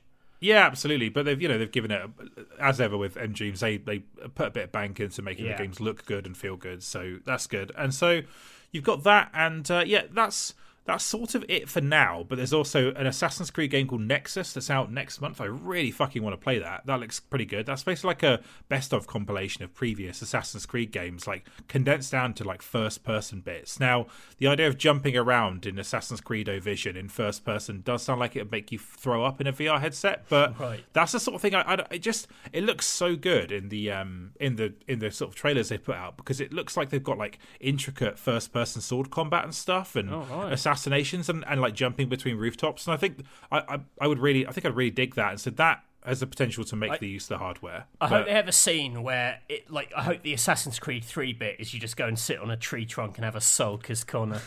just a little sulk in the forest. I th- no, they what they should do is they should do the boats in first person. They should do that, Oh, like yeah. cannonballs flying past and shit. That'd be good. But yeah, so that's quite interesting. Like a, a sort of a, you know sort of pastiche approach to the Assassin's Creed series. I definitely want to play that. But what it means is they've launched with nothing basically, so except for updates for games you might already have. So they've done an update, I think for. They did one for Beat Saber, obviously, which is you know probably the most popular game on the platform, music lightsaber game. Uh, they've they're doing one for The Walking Dead: Saints and Sinners, which is one of the favoured sort of like light gunny sort of shooter survival horror games, and there's a few more they're working on. But the big one that people have been talking up is this game called Red Matter 2, which is kind of like this sci-fi exploration thing. I played it only a little bit, but that has I would say some quite amazing visuals considering the limits of the hardware as this sort of like standalone VR thing. It's actually pretty impressive as like looking at cool sci-fi shit in really crisp vision and realizing that if people actually do spend a bit of money making this stuff look good, the hardware can just about support it. Like it's definitely not PSVR two in terms of what it can achieve, but. Mm. I also I always think that the, the, dream of VR is the is the standalone VR experience. I think if you can nail that, that's that's going to work. And there's some version of your favorite game, Pavlov, Matthew, that they're doing called oh, Pavlov no, Shack. Evil. That's... that's an evil game. That's the idea of you standing alone in your apartment shooting yourself in the head. It's so fucking. That's grim. got big like Travis Bickle 2023 energy, hasn't it? That's that's a bit a bit dark, I would say. I think um, about that all the time. That's like genuinely changed me so I'm not sure what the difference is between Pavlov main and Pavlov shack. I mean, the word shack is quite off-putting, I would say, but um, but it just means that you have to, to basically to find things that make the use out of this new hardware you've bought that you know cost you about 300 uh, to four to 500 quid depending on which model you get. Um, basically means you just have to find a menu that says updated for Quest 3 or to go onto Reddit and see who's working on updates for Quest 3. It's actually quite DIY and weird for a new hardware launch. Right. It feels like they should have gone. Actually, here's our big new game, like PSVR two. However you feel about it, Horizon, uh, Call of the Wild, whatever it was, something like that. I can't, I can't remember. Call of the Mountain, yeah. that was it. Yeah. Um, that was like you know that was a killer app it was maybe not something you would play for more than a few hours but yeah. it shows you what the hardware was capable of and yeah. that is kind of what you're after with vr is you want something that's big and shiny to show off the thing you've bought and to launch without one is is weird but the Oculus v- hardware experience remains immaculate. I think it's just a really one of my favorite pieces of kit ever. Just the the menus and also those menus looking even nicer now, more you know, even crisper. Works really well. I think if when Asgard's Wrath 2 gets here, if that game actually does does stand up, then that it's a good kind of kickoff point because the rumor is they've got a Batman VR game they're working on. They've got a bunch of stu- different studios they own. There's some stuff they could probably port from Rift to Quest if they were in, if they're inclined and this hardware could support it. But uh, the slight problem with it is because it's backwards compatible with all Oculus Quest 2 games, is that there's maybe not an incentive for many VR devs to go back and make their games look prettier right, because right. you might sell a few more copies, but you are dependent on people discovering your old game versus just buying a new one. So, mm. in some ways, I think if the phone kind of like approach they've taken to iteration with this hardware might be bad for it. Uh, don't know if you have any thoughts on that, Matthew, because I know you're not really tuned into that ecosystem. No, not at all. But I, I, I am like uh, fascinated by your ongoing relationship with it. Um, I mean, yeah. Yeah, it's hard to say because I don't know what like, the limits are. Do you think it could play something like Resident Evil Village, or is that like beyond it? I think that's it's beyond it unless they scale it back. I, I, right. It's probably it's probably knocking on the door of it though. Like, okay. but again, uh, because there aren't like games that actually show off what it can fully do. You feel like you're actually you you're not not quite sure of the the limits of it. So it's possible, uh, uh, maybe. I, I, think they could like have a have a run at it. Um, but yeah, it's it's in that ambiguity space. Right? I don't know if it's quite as capable of doing PS4 level visuals. You know what yeah, I mean? Yeah, yeah, yeah. I mean, my my relationship with VR is is is mainly being wowed by the more traditional games which have kind of translated in, like the Resident Evil update. You know, I'm really looking forward to the the the four VR update they do. I thought Capcom did a really really good job with Village with PSVR two and like you know you know the Gran Turismo getting in the cars and everything and they just have like raw graphics on their side, and I've kind of I've just dabbled less with you know your more abstracted virtual worlds where you know weird sort of shoot lots of shooting galleries, lots of rhythm games, lots of things where I have to like duck under very fast moving bars and things like that, which is just I'm just too old for.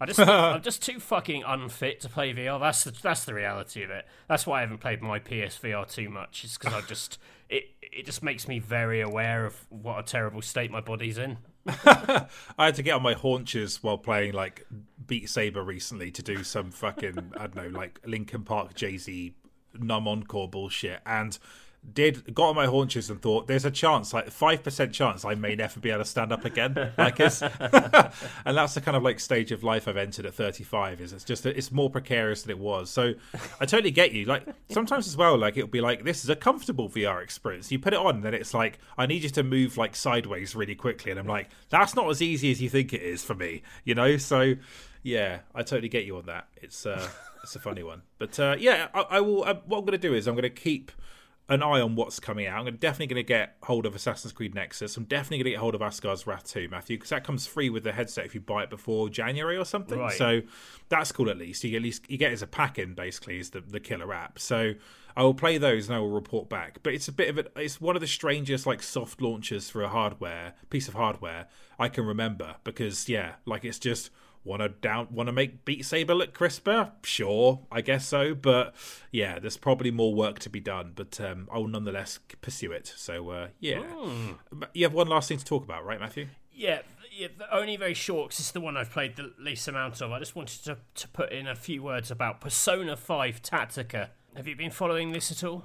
Yeah, so I I'm fascinated by the ever expanding roster of Persona 5 games and wondering what they're Right. doing with each one. But this is basically like a like a tactic turn-based tactics game, right? Yeah, yeah, I'm yeah, basically exactly that. Um, it has a few neat ideas of its own, um, like the way it's folded in some of the persona rules. So you have characters with you know gun attacks, sword attacks, um, and the, the magic spells that they get from their personas.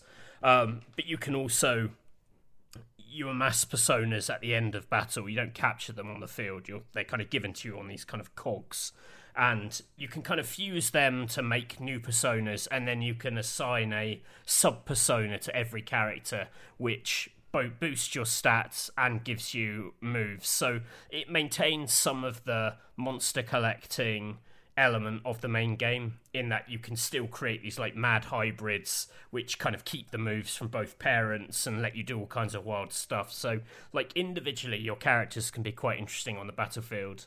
Um, and it also has the the that thing in persona 5 where you know when you knock down an enemy and then you get another go to extend your turn. That's like a thing here. Like if you, if you can push a an enemy out into the open and shoot them when they've got no cover, they'll fall down and then you get another go. And, you know, I'd say at the heart of most sort of turn based tactic games that I like are mechanics where you can stretch moves for like impossible lengths and end up doing like 15 things in a turn. I don't know if this has that flexibility, but it, it has systems in place. Um, has quite interesting. Um, do you remember the all out attacks in Persona 5? Oh, yeah, of course. If, if you downed like everyone, you could basically like bundle on on everyone all Yeah. at once.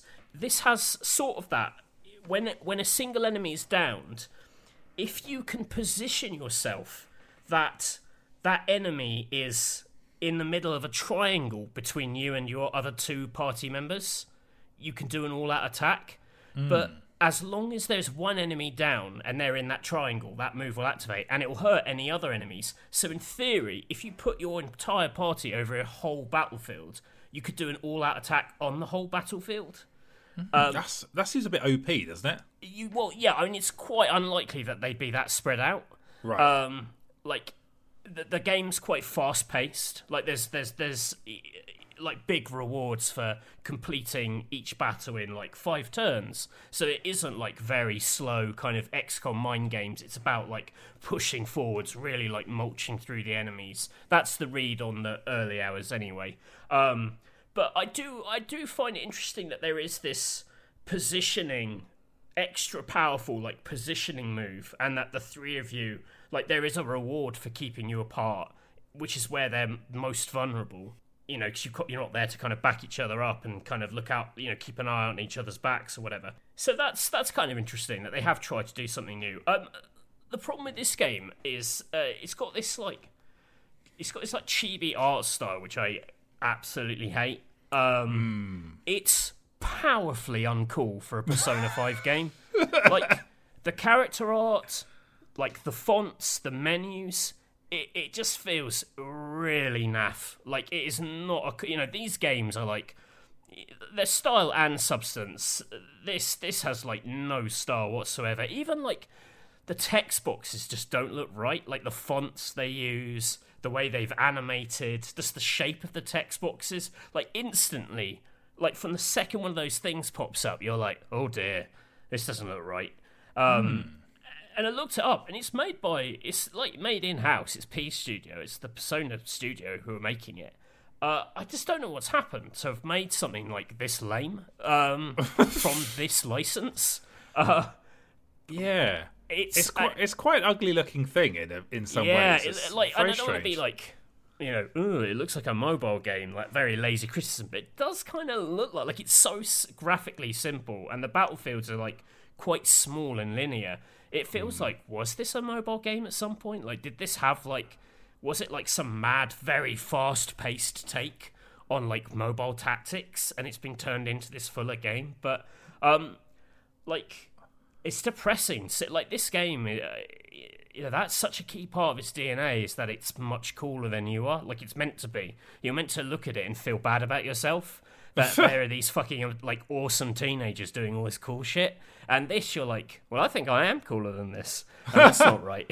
Um, yeah, it's like it, kind of adds up to quite a bad hang. yeah. It's so I think that the chibi character designs, like they are contentious, but I think the environments look genuinely bad. Like they are, like they're just very very simple because obviously they're set in this kind of like alternate universe kind of in place. Like But it's it, like all set in like a what feels like one of the Persona mind palaces, you know? Yeah, and so it looks a bit off-brand Persona anyway because it doesn't have any sort of like you know verve or personality to the the location. It just there's a lot of like environments that just have barrels and like wooden fences stacked Yeah. around, so it just it just looks a bit it- wrong. Yeah, I can I it- can see what you mean. in the dialogue scenes, the backgrounds are just like these quite crude 2D illustrations of like Cafe LeBlanc, and you're like, I have such fondness for that place, and it Hmm. looks terrible. It looks like if I drew the Cafe LeBlanc, what it would look like. It's, it's, it's I just don't. Oh, it's so wrong. I just don't know what happened. I don't know. Like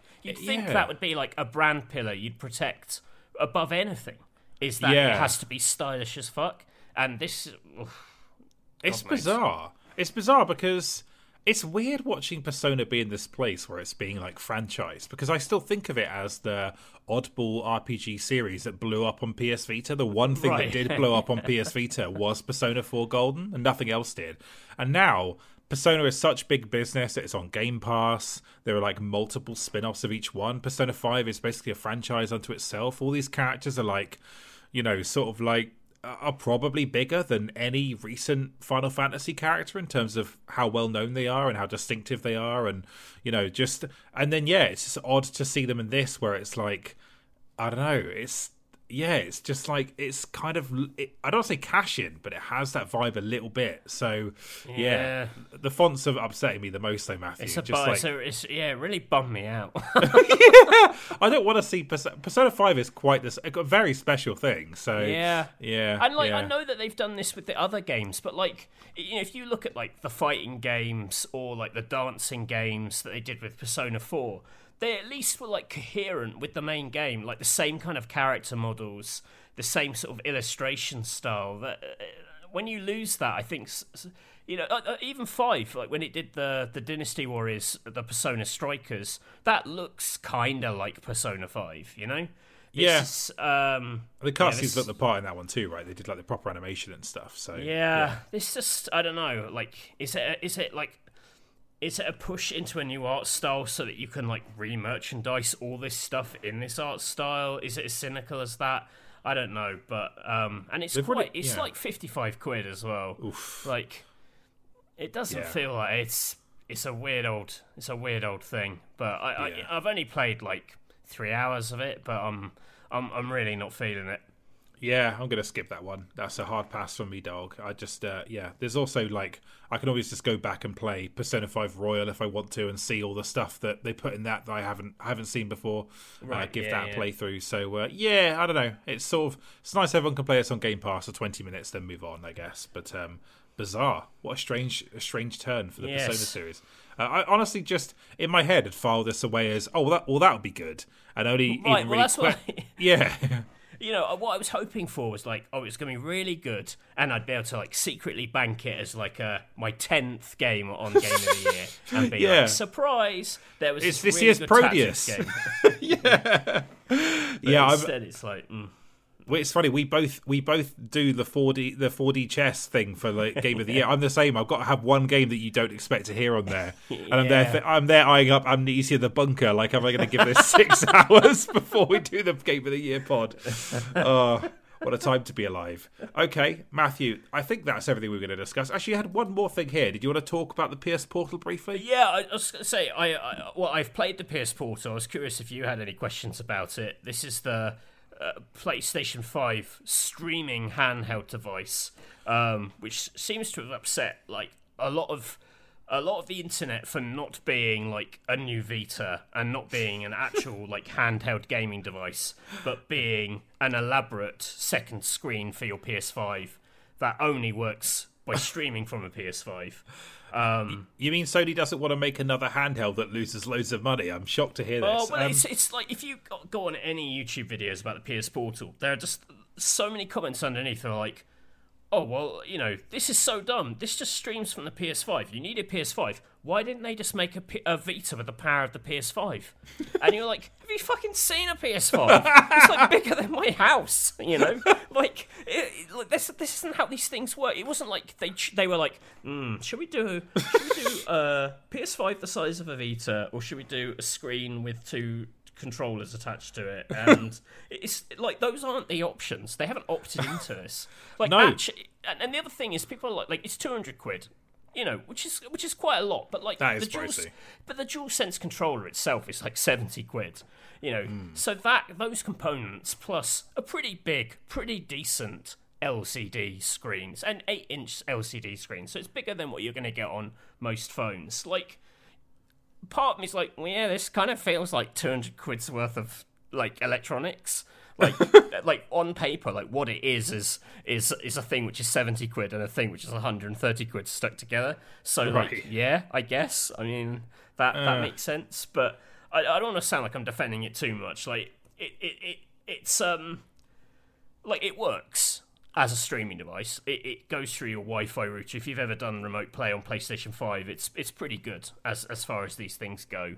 Um, and you know, I I'd say the screen is big enough that it feels a bit nicer than like streaming to a phone with a backbone, which is the same technical experience, but you know, on a much smaller screen. Like this is this is big enough that you could feasibly like enjoy quite a lot of games on it. Um, yeah, I just I don't know. Like it's probably not for like most people, but the the like five percent of PS5 owners it maybe is for like parents who don't want to share the TV with the kids or whatever.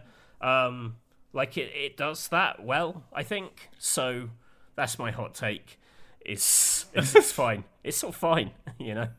Yeah, your rationale of like it's a dual sense plus like I don't know a fucking Kindle Fire HD or something stuck together is like I sort of get that in terms of cost. I, I suppose I also think that why would you buy this and not just buy like a Nintendo Switch Lite or something? Well, like yeah, just I you know, you know, like yeah. but that's like but that's not what they're selling. So I think No, I'm like just, uh, I've just, But- I've just, uh, like, I'm not defend. I, I don't want to sound like I'm overly defending the price of it. Uh, That, that, Yeah. that isn't it. You know, it would be great if this thing was like a hundred quid instead. That would be like awesome. Um, Yeah, because that's you know it's basically more than like well no it's a, it's less than what the PS Vita cost at launch, but it's like yeah, you know yeah it's, it's, when you look at it, you don't go like, "Oh, this." It doesn't look cheap. It looks nice. You know, Yeah. It's like it's got it's got like nice. It's very solidly made. It's quite light, but the the screen, you know, the screen screen looks good. It's very glossy. You know, it looks like something that costs two hundred quid. Well, you know, Sony doesn't fuck about with electronics, does it? Really? Um, PS Move and Wonderbook aside, but it's like I, I just can't. I won't feign any interest in it because it's not. It doesn't have any appeal to me. But then I, I say that as Yeah. someone who has not really tried remote streaming at all. Like that's just not entered my gaming lifestyle whatsoever. I just haven't But you, you- had. but you have total like command over your living space, so you don't need that, this. it's like that is a very generous way of saying you're a man who lives alone. Like, that is basically what you just said. But you are correct. Like I, I have total. you have total command of your space because you're by yourself. oh, it is true though. I'm sorry. Um, no, no, that's that is true and fair. I'm trying to think of circumstances I've been in where this would be relevant. I mean, yeah, I think like the the TV thing is true. You're probably more used to this because you and Catherine are fighting for like screen time, basically, to get to play different games. But I yeah, think the thing where it, it makes the most sense, like in my life, I haven't got one of these. Incidentally, I've got to play one through work. Um, uh, is that like the idea of maybe booting it up in bed? You know, like the idea of like playing playing an hour of doing some fucking Dragon Quest grinding or whatever for like an hour in bed, like that. That speaks to me. Like second screen. I mean, of any kind, you know, or portable screen, whether it's the Steam Deck, the Switch, whatever. Like the place I'm most likely going to be playing it out and about. I say out and about, outside of the living room, is sitting in my bed. You know, yeah, fair, fair. And it's sort of like Dragon Quest grinding. Is that a thing you well, do? not Dragon Quest. I was trying to. I was just trying to think of a JRPG, and I couldn't. Well, think no. I, I was just genuinely curious if that was something you were doing. So I thought no, no, like all right, uh, you know, grinding my way through disc one of Final Fantasy VII on PS4. Yeah. um, this would be absolutely fine for that, and the screen's big enough that you can play. Like, I, I, I- my mind went to JRPG because I think of those as like busier interface, and you want to be able to read it all properly. Like, I played Starfield on my phone, and it was a fucking nightmare. like reading all the stats and everything. It just it was just too small. This is Oh. like twice the size of my phone. Like it's it's very very viable as a as as a gaming device. Oh man, imagine fucking doing a space battle in Starfield on a phone. That just feels completely incorrect. Well, I did well, like uh, ten hours of my playtime with it was on was streaming on Game Cloud or whatever it's called with the Backbone controller on my phone. and this is why we need a break, Matthew. Yeah, I, I had to go down to Devon to see my mum who'd broken her leg, so we had to go and yeah. like you know um, say nice things about her broken leg, you know, like you do with your parents. yeah, yeah. Um, but I also desperately needed to get in the Starfield hours for this podcast. so, um, you know, Yeah. I was sitting there talking to my mum, but then looking at my phone. She thought I was looking at Twitter. I was actually hanging out with Sam Coe.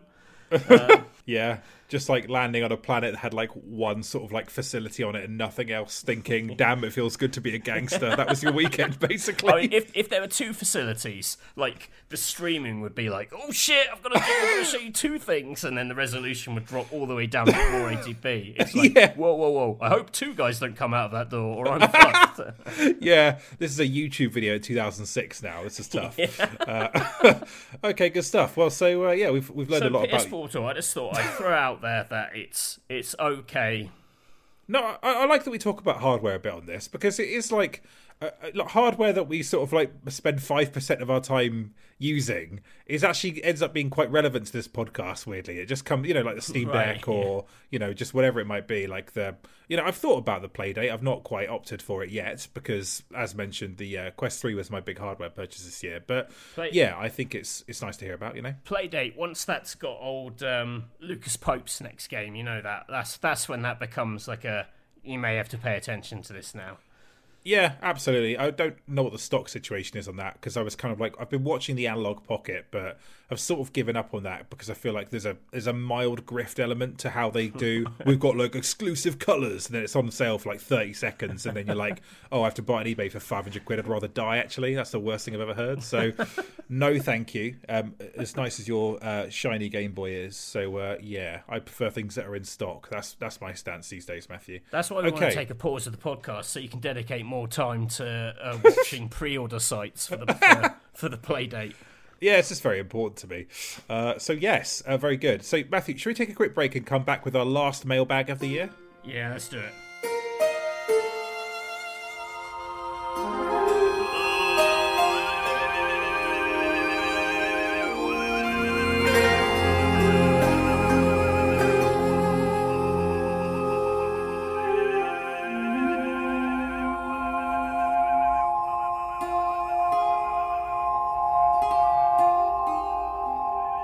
Welcome back to the podcast. So this is our final mailbag of the year. Thank you to everyone who submitted questions for the podcast this year. We really appreciate it. If you want to submit questions for next year's podcast, backpagegames at gmail.com.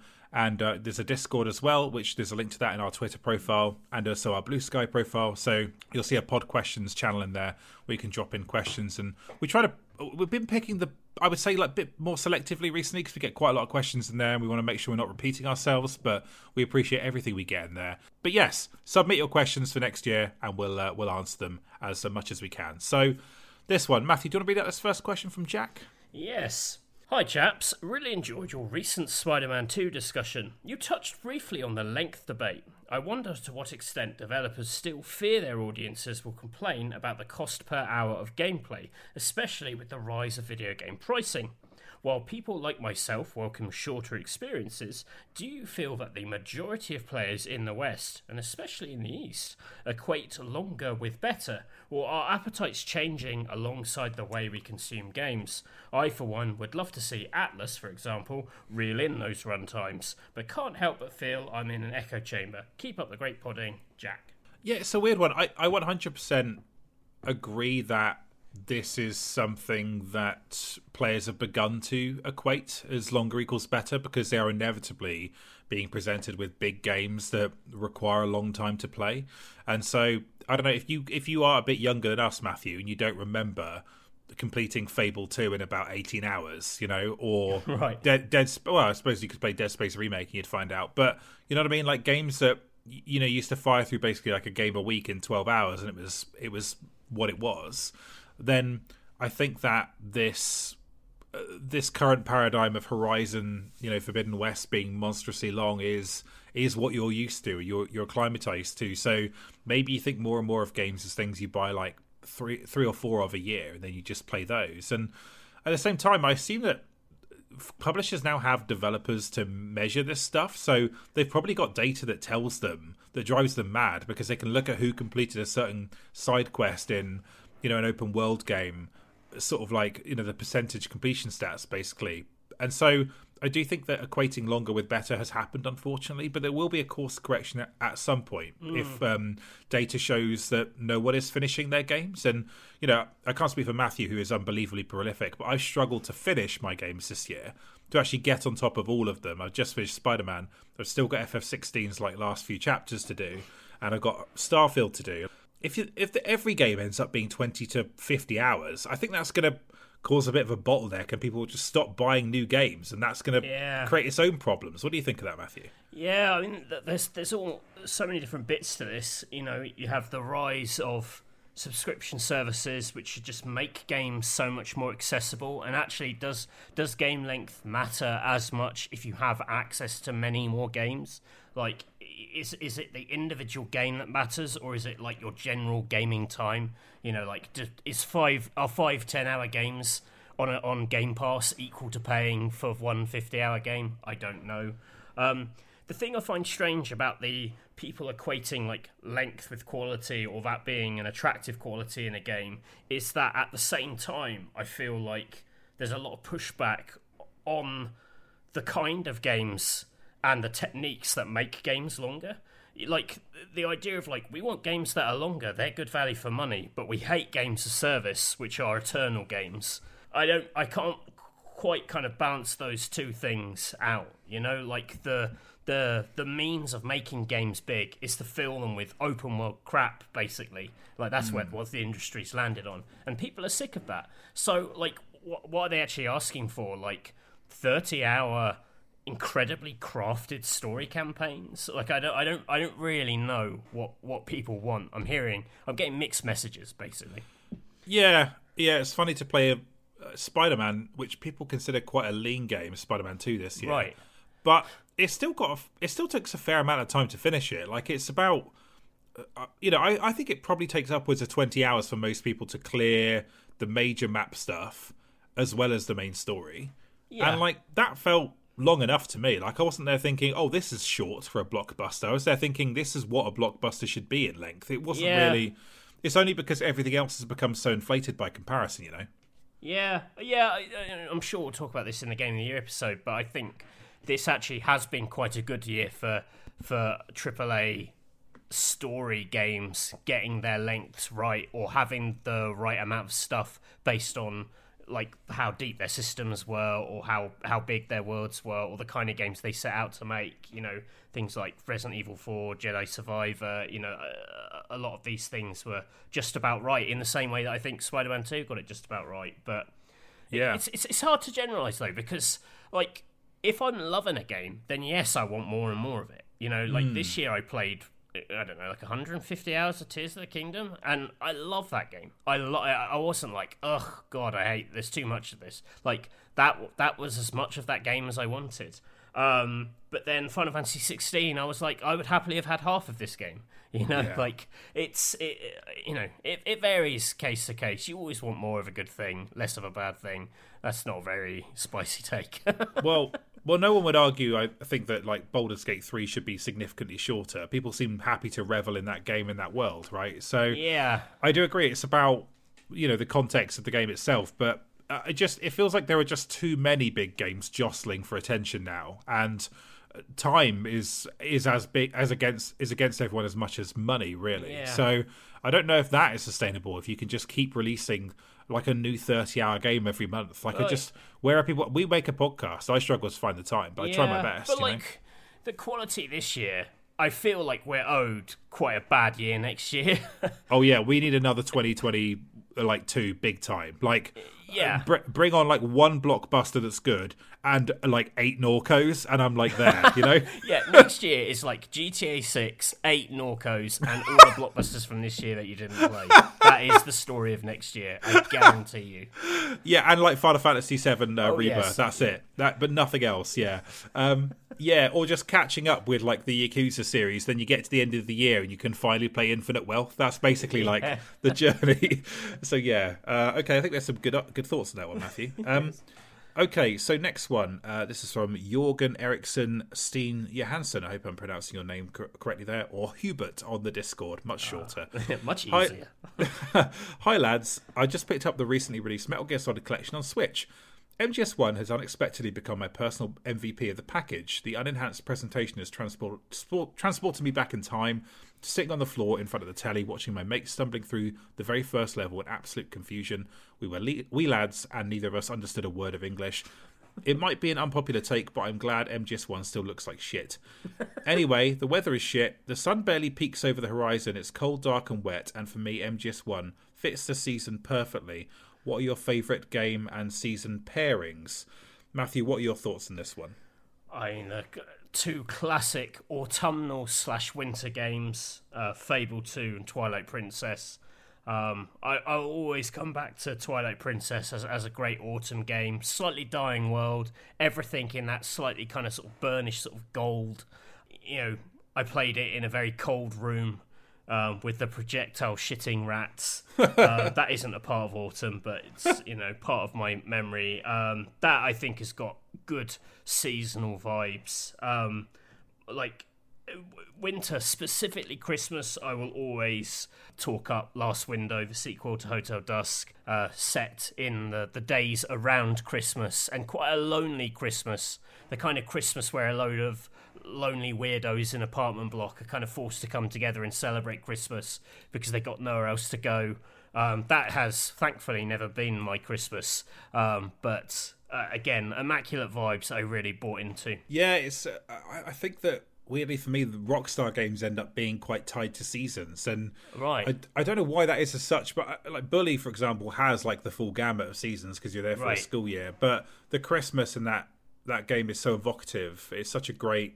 Like, the Mm. entire town is covered in snow, and I think because you play a child character, you just remember the context of what it was like when Christmas would roll around. You would get genuinely excited for a time of year. I couldn't even imagine what that's like now. As a man who never gets excited about, like, you know, oh, we're in December, great. I'm a bit like the most exciting thing about me with Christmas now is I can go and have like one nice meal at a restaurant where I can order from the Christmas menu. That's basically like what.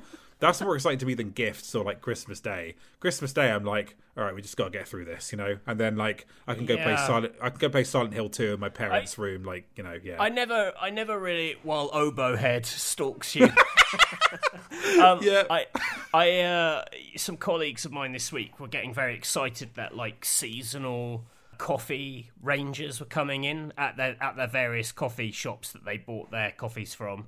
Like special cups. You know, like Costa have cracked out their their Christmas cup, and um, Greggs has cracked out its Christmas cup, and I feel like there's a huge part of the world or life that I'm missing out on by not being like a big coffee drinker. Do you engage with any of that? Uh, I actually can't be do with people who use pumpkin spice latte as the basis for a personality. Like that makes me want to just fucking die. Like I just, I really just cannot be doing with it. Like it's just not my scene. I really do enjoy going for coffee and stuff, but yeah. it's a it's a much more transactional relationship I have with it. You know what I mean? Has that tickled you, Matthew?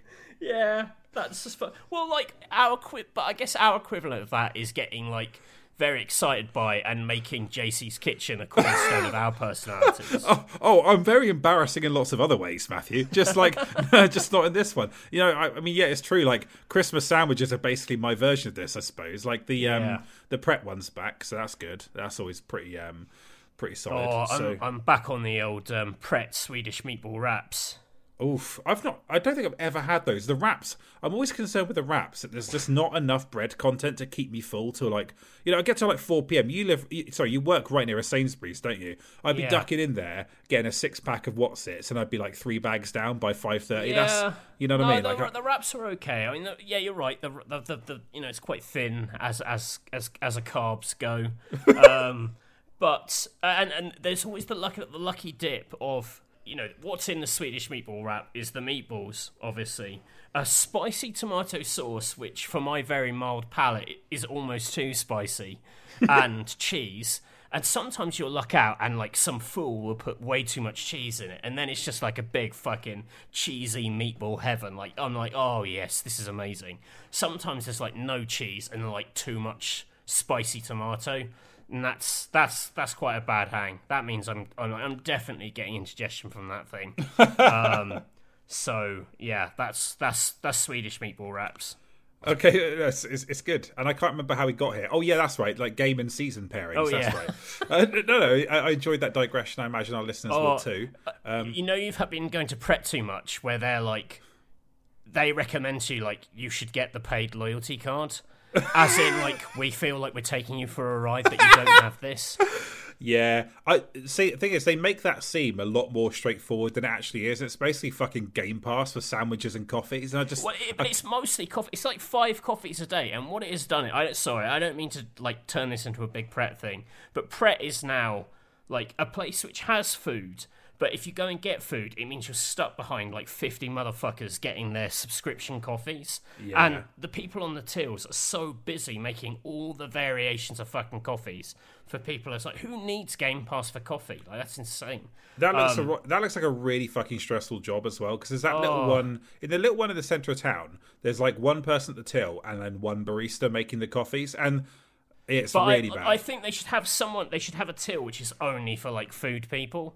Oh, um, yeah, yeah. Like, because I'm paying full whack for my food. I'm not there on a subscription service anyway. That's yeah. that that's J- that's going on. Last last thing I'll say about the Pret okay. menu at present is that the um that little New Yorker sort of like sourdough um, bagel thing they've got that is top notch with the little crispy onions in it. That's actually like fucking amazing. But you have to go to well, no, that's because they only do it at Big Pret in Bath, Matthew, and you're going to Small Pret. Oh. Big Pret has like slightly, like about four or five more things you can't get at Little Pret, and so it's like five more minutes away. yeah, on. that could be up to like 30 calories that you're burning doing that. So uh, you want to save those precious calories for the afternoon.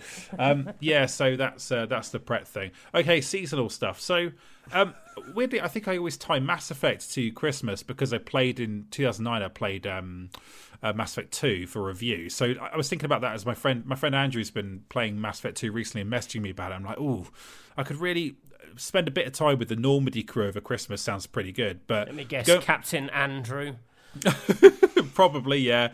But you know, it's a bit less cursed than like you know him being like Barret or whatever the fuck was going on in his Final Fantasy VII playthrough. Um, that's like yeah, Rockstar games like I mentioned. So Bully is one, but also I, I've got such a vivid memory. I'm sure everyone does of playing Red Dead Redemption in 2010. So like in the summer in in 2010. Mm. So I consider that like a big summer game because obviously much of what you're doing in that game is looking at amazing sunsets in the distance. So I've like definitely. I think the last time I replayed that, I I definitely played in the summer, and I, I kind of get that sort of vibe from it. And um, yeah, even like um, I think GTA Four is a great spring game as well because that came out in like April or May time in 2008 when it, I guess like uh, all those years ago when it released. But it's, I think it just because again, New York is just a great sort of like I don't, New York in the spring just looks kind of amazing because again you've still got those sort of slightly earlier evenings and stuff and golden hour and that sort of thing. Mm. I think GT4 just captures those spring vibes really well because obviously they're just putting so much time and attention into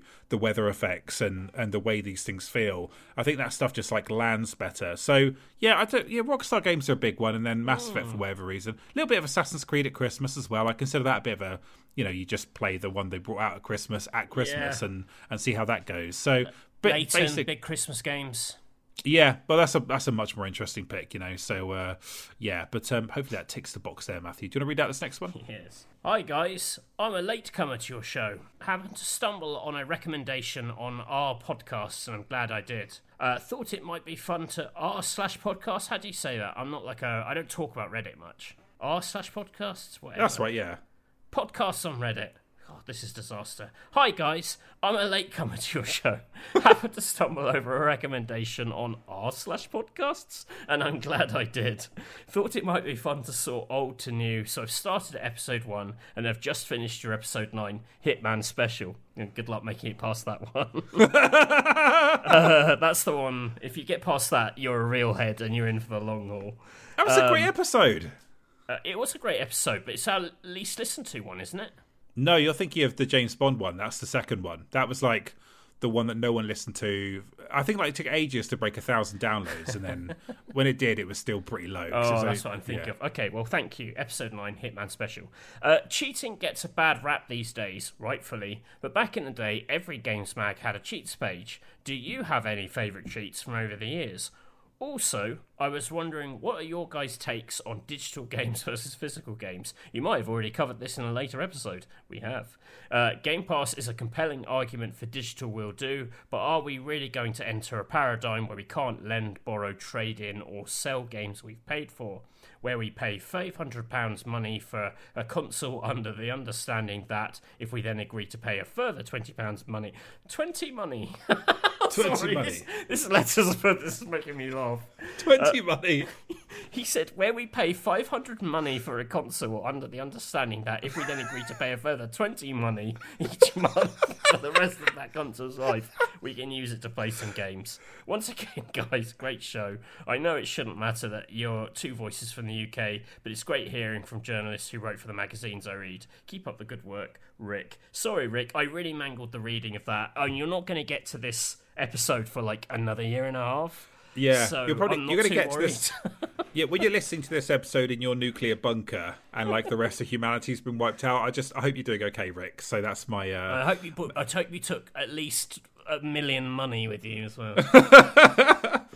uh, so yes, uh, uh, so I guess the first cheats. part of the question is cheats. Uh, so definitely my favorite cheat Oh, like I used to like I was massively into the GTA 3 cheats because let's face it, that game was too fucking hard to like complete yeah. like a normal person. So I was always hitting the weapons one, and I had that burned into my brain. So I could, I could still probably do that from memory. The the the cheat for that one, um, I know exactly when to tap the shoulder buttons for that one. So but the the one I really liked was the dodo plane cheat that turned any car in the game into the dodo plane, basically. So mm. you would just be precariously driving like a saloon vehicle, like past some skyscrapers, because you've like very carefully like got this this car to take off like from a, t- a little ramp, and then you're just like can't really turn left or right properly, but just trying to like sort of do the almost like Arkham style sort of like gliding mechanism to keep it going and then just like precariously just sort of floating across the city. I love that because I turned it on and thought I'm inviting complete chaos here and there's no real benefit to doing it other than like it's just quite fun. But it's a you know, it was the first sandbox game I played and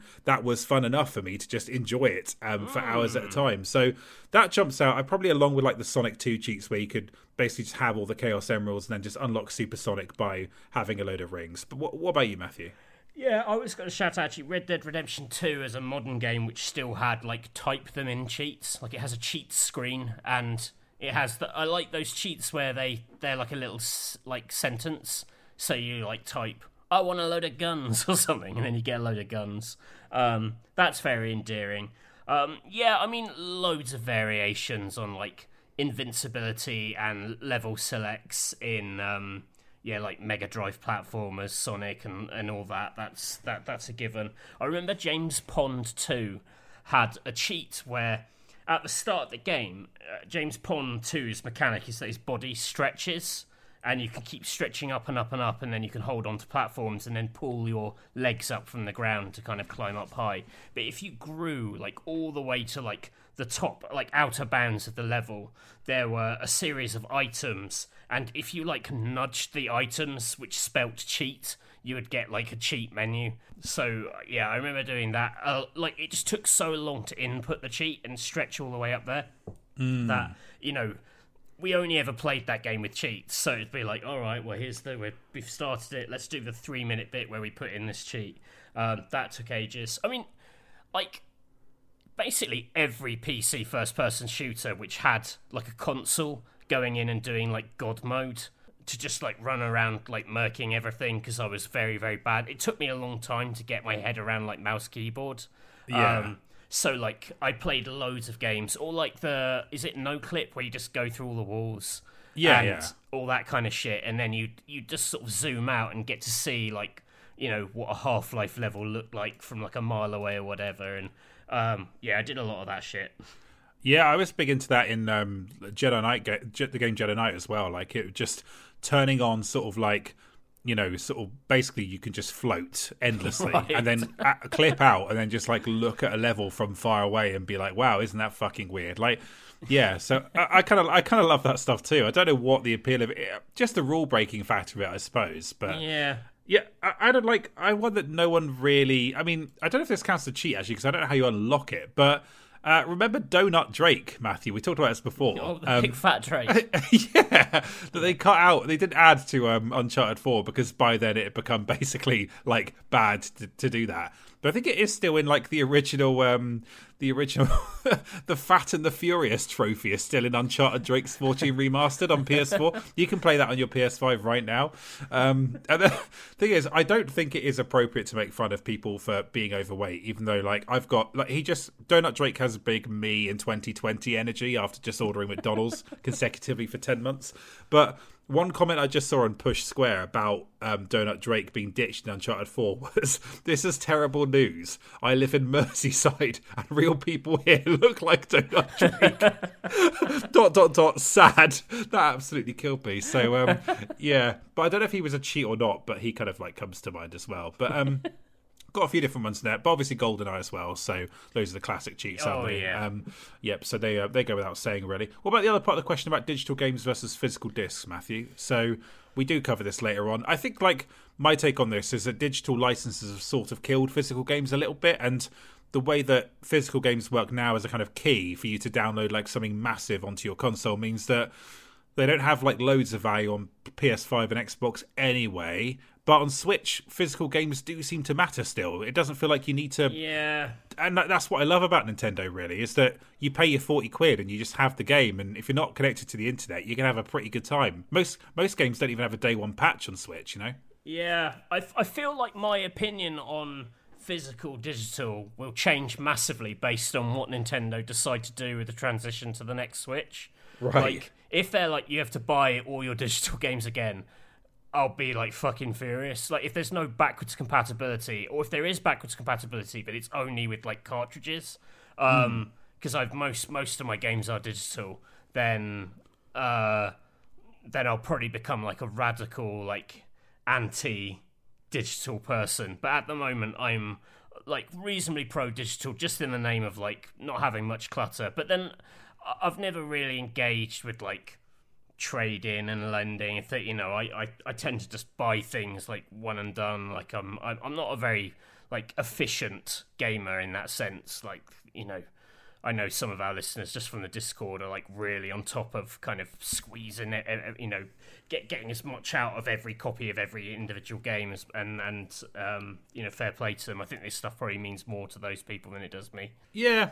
The other day though, I was just looking at like a stack of PlayStation games I had, and I had like Resistance Three, and then like you know, Returnal and like FF16 and uh, I think like Bloodborne in a pile. And I was like, you know what? I like. I do just. It's just nice to walk around a room sometimes and look at these things. Like it's, they are good. And I, Game Pass is is compelling, but they're not. You know, they're not in your collection, and they are treated as disposable. You do sort of like move on from them. I'm not saying that's necessarily a bad thing, because you know, like I think that Game Pass has a lot of upsides to it, but I think it is okay to have a, as long as your relationship with your sort of physical possessions is quite healthy. It's nice to just hmm. look at them. But yeah, I think Yeah. I agree with you. If, the, if Nintendo changed the rules on this, I, I too will become. Uh, you and I will both I go think that's like my like Joker origin story. I don't think they ever will change that though, because I think that physical games are actually genuinely valuable to them in a way that they're not to Sony and Microsoft in the same way. I think they just they matter too much. But uh, I, I just feel like they've made me buy into their digital ecosystem this generation in a much bigger way, yeah, and I hope that they I hope that they respect that that I've Yeah. that I've done that for them. when I've spent forty money, I want my forty money to be. Ref- I just when you were talking about just observing all these PlayStation games in their boxes in your in your flat and that pleasing you, that's uh, that that that made me think it's yet another benefit of being in a space which you fully control. aka single loser man. Okay, next question. uh, hi, gents. In anticipation of the release of the forthcoming Metal Gear Solid collection, uh, someone sent this in a few weeks ago. Sorry about Yeah. that. I recently revisited MGS5 Ground Zeroes. While the main story mission is the highlight of the package and remains fantastic, in the almost 10 years since release, I had completely forgotten about the side mission called Intel Operative Rescue. The, this shooting gallery style mission tasks you with eliminating 60 enemies while escorting a critical VIP to extraction, culminating in a rocket launcher shootout with an enemy helicopter prior to the successful escape. All good fun, despite not really being very stealthy, but the kicker is the absolutely preposterous post mission cutscene when it is revealed that the VIP you're rescuing was in fact a 2014 era CG render of Hideo Kojima himself, resplendent with sponsored spectacles and a What Took You So Long stinger he presumably had to get into the booth to record. Obviously, Kojima is no stranger to ensuring his presence in his own games. That's an understatement. But this seemed to be a particularly egregious example of the art form. Which brings me on to my question What is your favourite example of self referencing in games? Either in a positive or negative sense. Love the pod and keep up the good work. You make Friday morning commute that much more bearable. Thanks from Stuart in Glasgow. Cheers, man. Um, so, I actually think, Matthew, to conjure up a really recent example, like the way Remedy does it in Alan Wake 2 is actually fucking rad. So mm. the control stuff you can take or leave, maybe. Like they're like, oh, the FBC's here on the scene or whatever. But I quite like the idea of not all of their references are just like it, it- it's literally from this game. In the case of Shawn Ashmore, our guy in the save point station, he is basically like a living reference to Quantum Break, and he obviously he is called Tim Breaker as previously established. But I think that's neat. Obviously, the the whole Alex Casey thing is like a Max Payne throwback as well. That goes all the way back to the origins of Remedy's as a studio. You've got that clicked with the that combined with the actual crossover stuff with Control, and I think that stuff is adding color, but it's not necessarily contrived in that MCU style way we've come to hate, where it's an endless procession of Blorcos. I mean, Shawn Ashmore kind of is the Blorco of the Remedy games a little Yeah. bit. So, what do you, what do you make of that as a as a take on this? Yeah, no, it's. I mean, yeah, they really lean heavily into it, and I, the one which really gets me is is the Alex Casey being the face of Sam Lake, the voice of James McCaffrey, which of course is the same combo as Max Payne, the face of Sam Lake, the voice of James McCaffrey. Except here he's playing another hard-boiled cop who talks a lot like Max Payne. Yeah. Um, like whether or not it means anything it, like there, there is some fun in like oh i can sort of you know i can see how all this is related and um i like I, I think the thing I respond most to is just I, I you know I like the idea of a of a kind of a you know film directors who have like their acting troupe you know? Or the idea of game studio having that also like the same pool of like weirdos that they've collected over the years who they sort of find a reason to bring them back for like a little five minute gig or a little ten minute gig or whatever Like um, Nolan North in Last of Us, for example. right? yeah, that that kind of stuff. Except you know, I think like whatever they're actually doing with them and whatever their technical roles are in the story or whether they make any sense, um, it just reminds you that there are like pe- people behind these games and their friends, and this is like a, a, a, social exercise making these games, and it's an excuse for them to kind of bring these people back. And there there is such affection for these actors clearly. Um, and respect for them, and I, I don't know. I, I, I, I get some sentimental warmth from that. Is probably what I react to the most. Yeah, I think that's probably like the most sort of like, uh, in some ways, that is the most interesting example of it. I mean, I was also going to throw in, for example, like I was very fond in the original Bayonetta of the Sega and Capcom references in there. So there was a bit of like Kamiya referencing his previous work in there, you know, talking about Okami and Resident Evil 2 and stuff like that. I like. I like that stuff. Um, yeah, I kind of gave up on that for the sequel, which is a bit of a shame. But um, I was to say, like uh, Sonic Mania, does that kind of count? Like, there's there's like references to the series there, but those are like literally outside observers going, "Remember this cool thing about Sonic that that we liked in the '90s?" And yeah, whereas Sega itself wouldn't have the self awareness to include that stuff, which is quite interesting. But that's arguably that perspective is arguably why Sonic Mania is great. So uh, yeah, yeah, yeah. What about you, Matthew? Any more to throw um, in here? I I really like uh, Dandy Dun- Dandy Dungeon by uh, Kimura. Is it Yosh- Yoshio Kimura? Mm. Uh, it's a game about uh, a developer leaving his like AAA background to set up an indie studio, which is exactly what Kimura did, and then um, running into this sort of like fictionalized journey of you know he's he's he's against this like massive evil organization. Uh, you know he's trying to bring them down with just the power of this weird little indie game that he's kind of making in his pants in his room, and that's the kind of the story that unfolds over this weird little puzzle game. But you know Kimura was. Um, famously, sort of in-house at um, Grasshopper and everything, you can't help but maybe see it as a commentary on like Tencent coming in and buying all these studios that he grew up with, mm. um, and then you know setting out to make a, a kind of a, a, parody of that whole situation. That I really like. Speaking of Grasshopper, it's not really self-referential, but it's like knowing like a, a lot of Suda's games like are very self-aware. I don't know if that's quite answers the question, but like you know, it, in Flower, Sun, and Rain, there's a lot of people who know they're in a video game. Is does that count, or does it have to specifically be the, the designers themselves in the game? Uh well, I don't know. Actually, it doesn't really. It's it's quite. I don't think the the designer thing is so specific. A case like it's. Yeah. It's almost like yeah, sort of breaking the fourth wall is a, I guess a slightly different thing, but I yeah, think it's, it's so, a nice example. Yeah, it's a nice example. Yeah, um, David Cage as the tutorial man in Fahrenheit. Oh, I still just think of that Andy Kelly compilation the from Fahrenheit now where it starts with David Cage going, "Hi, I'm David Cage and this is Fahrenheit," and then it cuts the most insane clips you've ever seen. Just complete random bullshit. An absolute favorite of mine. I watch that video probably once every six months to uh, pick myself up. But yeah, um, those are some good examples. I think Matthew. It's yeah. actually it's slightly rare because you have to have cachet as a developer to be able to pull that off to, to begin with, and Remedy have worked really hard to build that up, right? So they're one of the only studios who can really get away with it. And Japanese creators with the likes of like you know, the likes of Suda or Shinji Mikami have enough cachet to to be able to like drop that stuff in there and, and for people to pick up on it and enjoy it. But most people can't really get away with it because they're seen as part of a big amorphous blob of people in like a big studio or whatever. So uh, yeah, okay. Uh, do you want to read out this next one, Matthew? Currently listening to episode 149, and I have an urgent question. How would Matthew rob a bank with the house robots from Robot Wars? Would people control them, or just Matthew? Are they sentient in this reality? What robot would he trust to carry the loot? Yep, that's so that's a question for you. Jura 63. This refers to a story I told in that episode where we were talking about Robot Wars, and I said I used to have a shtick about how I would rob a bank with the rob- the house robots from Robot Wars. Um, the key part of that story is I used to have a stick. uh, uh, long forgotten. I'm really sorry about this. Like I, I was desperately trying to think of that episode. Like what you know, I spout so much bullshit. I have no idea what I said 20 years ago about the house robots. Only that I said it a lot. Um, there was part of it. The only bit I do remember was Sergeant Bash has a flamethrower, right? Right. house robot, Sergeant Bash. yeah. And there was one called Hypnodisc, which had a buzz saw, uh, like a spinning blade on it.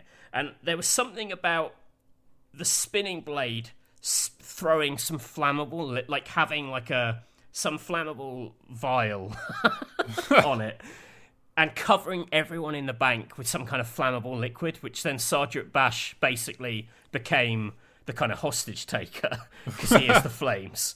Uh, that's how much as I can remember. Is that if you like, if anyone made a noise, Sergeant Bash was going to set everyone on fire. Um, it's not like very creative. Um, you can probably understand why I was very unpopular at school. if this was the level of my um, banter, Yeah, um, yeah. incredible. Uh, would I? I, I guess I'd have to be controlling them with lots of people. I had lot. I actually had another shtick about robbing a bank with a marathon. Like if because I had this theory that if enough people robbed a bank, they weren't going to send like three hundred people to prison for the same crime. Uh, uh, You know what? People should not have let you watch fucking Inside Man in 2006. That was a terrible mistake on the part of like this country to allow that to happen. Um, I used to think a lot about robbing banks as like a thirteen-year-old. Yeah. Okay. So if uh, okay, so what would people be jogging through the bank? Like, what's the the deal Well, no, there? I just thought the number of bodies. Like, you have a marathon, they all run in. Like, the bank gets robbed. You're like, well, we know it was these 300 people. We don't know specifically which one. So, what are we going to do? Like, have we got enough jail cells for 300 people? Yeah. Okay, that is very clever. Come to think of it, but Yeah, you know, not as like, oh, it's just not worth the bother. Let's just let them go.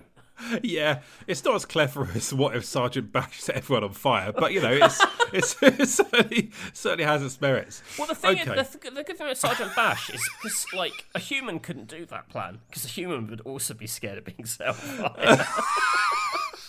but Sergeant Bash is like, no worries. That yeah, don't worry about it, mate. It's fine. Yeah, okay, very good. Um, people seem to really like that 2001 episode, didn't they? That was um, that went down well. So I'm excited to do the 2002 next year. Should be good. Uh, okay, next question. Hey, pod lads. What was your favourite, or in your opinion, the best piece of tap that came free with a game mag? It could be something that wasn't even from a mag you worked on, or even a games mag, just something you still remember, or even cherish to this day. Trying to think outside the realm of posters or cheat code books. Inversely, what was the worst? Looking at you, DS decals, or are they the best?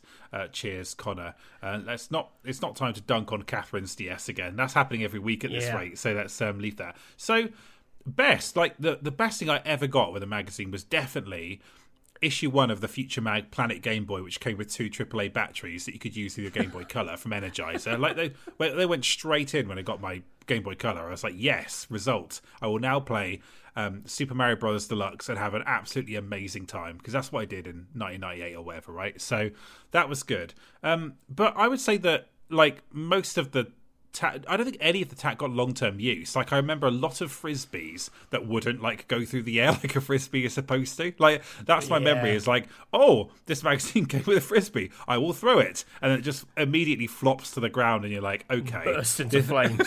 You're like, how is that even possible? And then I remember like defiling the front page of a lot of like issues of the Beano because they'd attached like attached like a drumstick lolly Oh, to it, yeah, yeah, and yeah, then yeah. like ripping it off and being like, "Well, that's the first four panels ripped off of the pa- front page of this comic book because I try I needed to get this sweetie There's, off of there's it." There's no narrative coherence to this Minnie the Minx because I wanted this sherbet Dip Dab too ferociously. yeah, what you just described is basically my 1996, so that was good.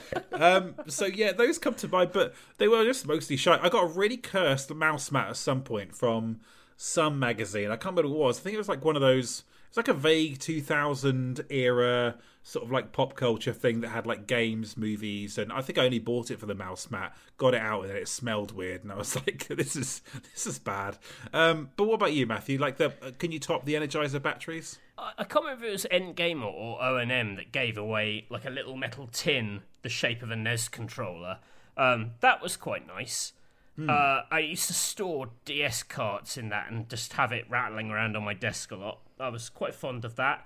Um, I think it was Arcade Magazine gave away um, that Game Over book, The History of Nintendo. Um, which Nice. it's- yeah, I, I th- maybe it was slightly abridged, but it was still. I felt like the meat of the book anyway. Um, you know, in that book, oh, God, what is the name of the guy who wrote it? Was it Da- David someone? Anyway, I can't remember. Uh, that book is still like the source of like a lot of the information we know about like the origins of Nintendo as a games company. Like most Wikipedia pages, you know, if you follow them back, will be pulling from that Game Over book. Um, 'cause it was like before everything went sort of super locked down and controlled in terms of PR and things. So that was really good. In terms of bad gifts, I mean, the all timer was the the uh, NGamer ice cube tray that was made from the wrong kind of plastic. Which, if you put it in a freezer, it just shattered into razor sharp shards. Um, it was so hard, like oh, it was a fucking disaster. And we had so many of them left over that they gave it away twice. Uh, Right. They gave it. They had. A, there was like a another issue where we did like a lucky dip of like it was one of four previous gift, and one of them might have been the ice cube tray. Um, that thing was absolutely rancid. Um, we gave away uh, an inflatable chain chomp on Right. NGamer, except I think the way you designed it like it looked right flat, but when you inflated it, he looked like he was like really grinning in a way that a chain chomp shouldn't. And Right. we used to call that wrong chomp in the office. Um, we used to get readers to take pictures of like where like wrong chomp in weird places, and then we'd print them in the mag. Um, Right. a, a lot of affection for that. Yeah. I, I, I'll tell you one that was amazing. I, actually, uh, Cube magazine, the rival to NGC, gave away like a an, like a action replay or game genie style disc for the GameCube that let you play import copy of Animal Crossing. Right, so right. You could put that in, and then it would load up and let you put in a US disc. So Animal Crossing didn't come out in GameCube in the UK at all, or not until quite late. I can't quite remember. It's like uh, two years or something ridiculous. yeah, like so yeah. like if you wanted to get in on Animal Crossing, this this was the way to do it. So um, that was a good gift. I used it a lot. Yeah, there's actually some good examples there. I think you, I think that one, that last one, definitely tops the um the batteries actually because that was like a huge deal to be able to play Animal Crossing at the time. Yeah, but it's a huge deal to have electricity. what is this? The 18th century? Let's move on to the next question. Um, okay, uh, do you want to read this one, Matthew? Actually, Hey up there, large men. Hmm. Uh, what's the most ill-advised game based on a movie that you can think of? There will be Blood, third-person brawler, The Shining fighting game. How about Apocalypse Now, hack and slash? Love the recent uh, XL episodes as well. Cheers. That's from Just Kai. So Just Kai is asking for us to imagine fictional movie tie-ins rather than actual bad movie tie-ins. Is that right? yeah, that is right. Yeah, and I I did like actually give this some proper thought. Oh, okay. Um, so I got like Platoon as a light gun game. That's just like the little taster to get started. Yeah. Um, David Cronenberg's erotic thriller Crash, adapted by David Cage. So yeah. a lot of the, a lot of the same scenes with QTEs. You know, just sort of like Surely that would be better as a burnout game. That's that a good game one. is What, like the stunt almost mode? Crash, but like without the sex. That's way better. Criterion's David Cronenberg's Cronenberg's Crash. Crash. That's really good. Uh, I heard um, I heard a podcast about that, that film recently. I was like, what, what what a lurid and weird bit of cinema that is. Um, I've got like I've got Tar as a dating sim. Dark. yeah, dark. And look, I've got a much darker one to end with. I've got Zone of the Enders of Interest, directed by Jonathan Glazer. Matthew, that's my last one. Boo. Didn't like that one. Okay, that's what I got. What about you? Uh, all I wrote down was The Sims Dogville expansion. Okay. You ever want to imagine it's a Sims house, except it's just chalk outlines and everyone in it is incredibly sad and being quite unpleasant to Nicole Kidman? Okay. This is the expansion for you. There you go. We gave we treated that question with the uh, the contempt it may or may not have deserved, so that's good. Okay, next question. Um, hello, big blokes. Do either of you play much local multiplayer these days? If yes, what are your top picks? If not, what are the main blocking factors? And which, if any, local multiplayer games do you wish you could try out? For a bonus, if time slash will to live allows, what are some of the best slash worst, most common exclamations when playing multiplayer with friends? E.g., Matthew's famous yell of piss. Uh, that was during Halo Infinite. Um, that's from Balladeer. Uh, I don't play as much local co-op these days, Matthew. I think the number of games you can actually play in local co-op is a lot smaller than people realise. It's like a tiny handful every year, really, and only one or two will really break through that people talk about. So I don't know. Like it, it really, I think Mario Wonder is pretty much the last, you know, the the major one from this year. And even mm. so, I haven't played it in co-op yet. But the last one I gave a proper go was It Takes Two. And I had the awkward thing that that game is about basically like a, a sort of like couple whose like relationship is on the rocks. Me and my partner broke up halfway through playing that game, Oh, which felt a, felt a little bit on the nose. I'll You be mean honest. you mean Doctor Hakim's hilarious dialogue couldn't bring you back together? sadly, sadly, it didn't quite work. So hey uh, Samuel, what are you doing? oh, you need to do more voices on this podcast. That's good. But That's uh, that was uh, that was an impression of him. That wasn't like an inappropriate impression. That's good. That's good. Bra- brackets. This is not racist. Okay, so, I'd, but yeah, I don't. Um, apart from that, like, uh, I- don't know if I, any have really crossed paths with me recently. Like, I like I say, Mario Wonder. I'd love to play. What about you, Matthew? Yeah, I mean, my boring answer for this is that you know the the person I'd have to play multiplayer games with is Catherine. She is much better at games than me, and that's just that's not fun for either of us. Right. Like I feel shamed, she feels bored.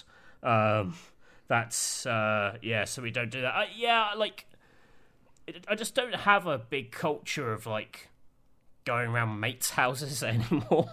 I, I don't know if if if um, people my age still do that. Uh, like I don't know, but sadly, it's just it's not not the case. I I guess when I lived with Rich Stanton, we we used to play multiplayer a little bit. Um, you know, we used to do a lot of like uh, it's more past the pad geometry wars too. That was big for us.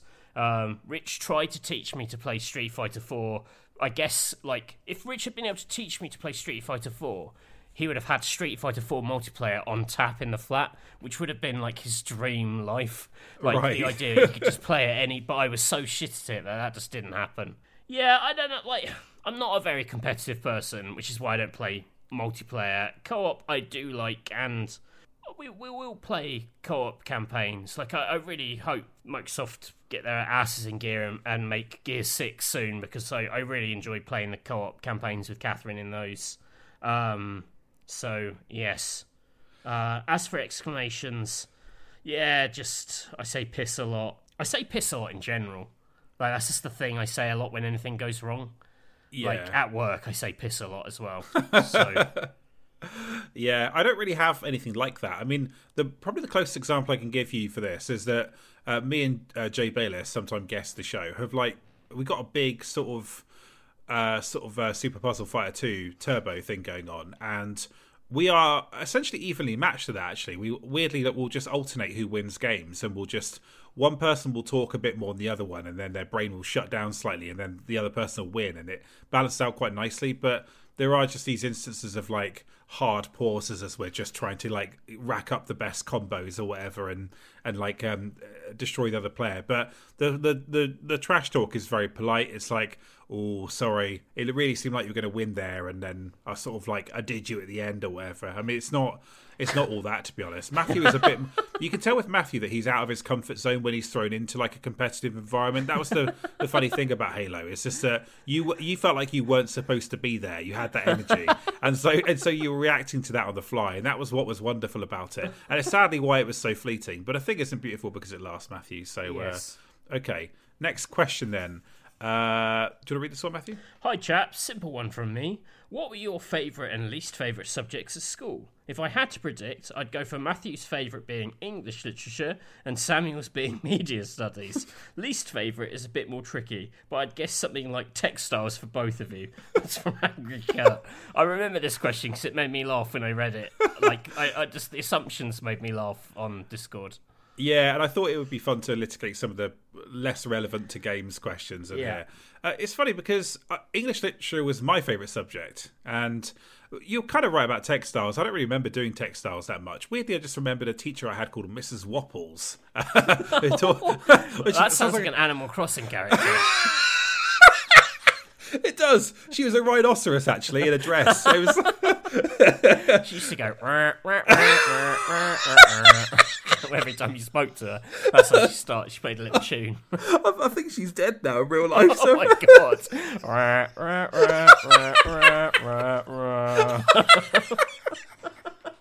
Ah, that's killed me. That. Um, Uh, rest in peace, Mrs. Nichols.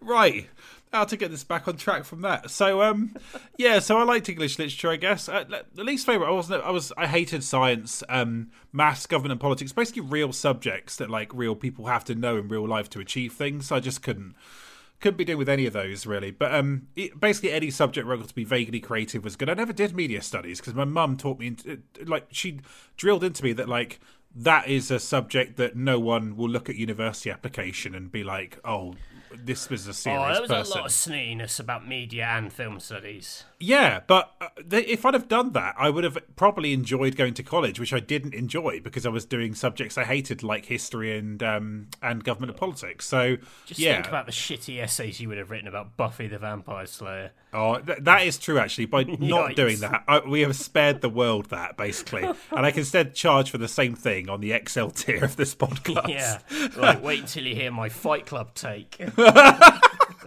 Oh, anyway, what about you, Matthew? Yeah, yeah. English literature I really liked. Least favourite PE, obviously. Uh, I was always scamming my way out of P- PE because I had uh, quite, well, I still have quite bad feet. Quite, uh, I won't go into it. I have better, some nail issues and things. And if I played up like how sore my feet were, I could get out of um, PE. Very much the sort of bone spurs of its day.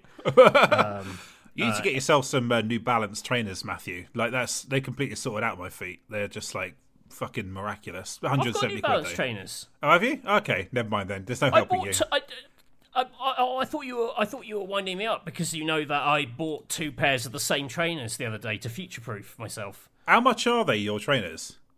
How much are they? Yeah, yeah. oh, I don't know. Like, well, I do know.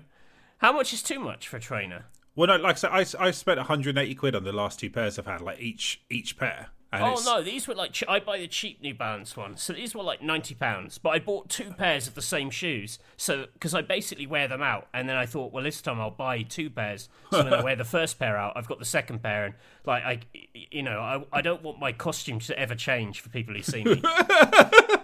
Yeah, you got a default skin, you know, like I have. uh, I'm yeah. very much like one of the Simpsons: jeans, blue jumper, grey New Balances. yeah, iconic stuff, really. uh, yeah, okay, good. Uh, so where where were we with this one again? Um, yeah. Anyway, um, shoes. I tried to get out of PE a lot. I hated PE. Um, I really hated specifically chemistry. Um, never understood it. I just don't get all the fucking bonds, chemical bonds, all that, all the fucking chemical equations. I never understood a fucking word of that. That completely goes over my head. Um, Yeah. What else was bad? Most of them were fine. I quite like drama. oh, I like um, drama too. Yeah. You know, that was fun. Yes.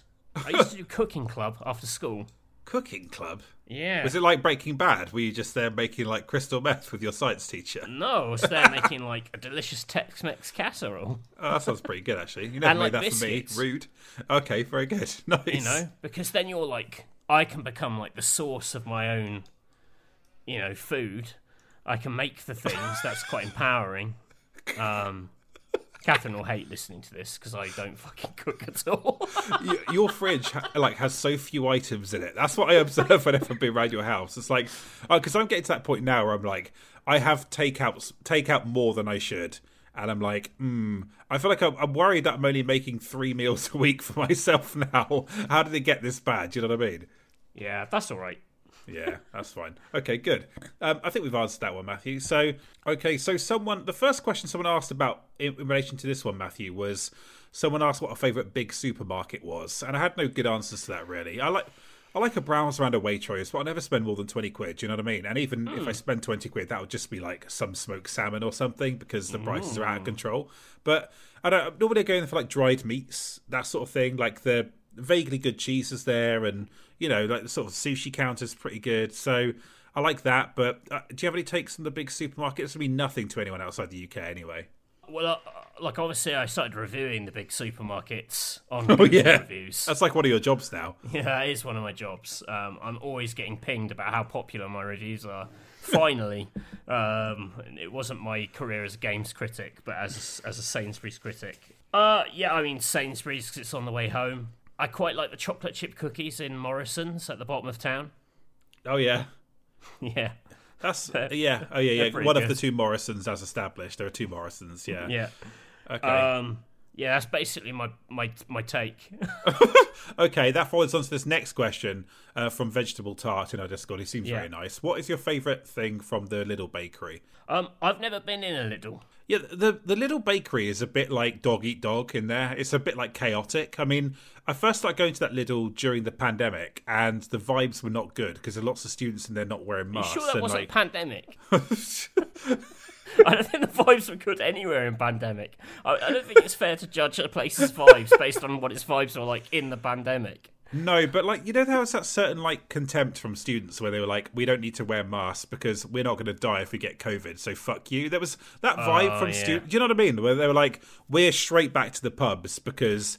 We're paying like I don't know, like four, like twenty grand a year just to even go to a pub. That's basically like why we're here. So they were like straight back in there, and I was a bit like, well, I'm in my thirties, and uh, COVID probably won't be great for me, but I would rather I'd rather not die if possible. So well, obviously Lidl attracts a lot of students. There's a little bit of that, but the bakery is quite chaotic anyway. You'll come, you, you arrive there, and it will seem like I don't know that just people have just knocked shit everywhere, and it's a bit chaotic. But look, the answer is croissant. Okay, it's just it's just good. So that's it. That That's was it. a big. That was a big build up to croissant. yeah, it was. Next question, Matthew. Shall I read this one? Yeah, I will actually.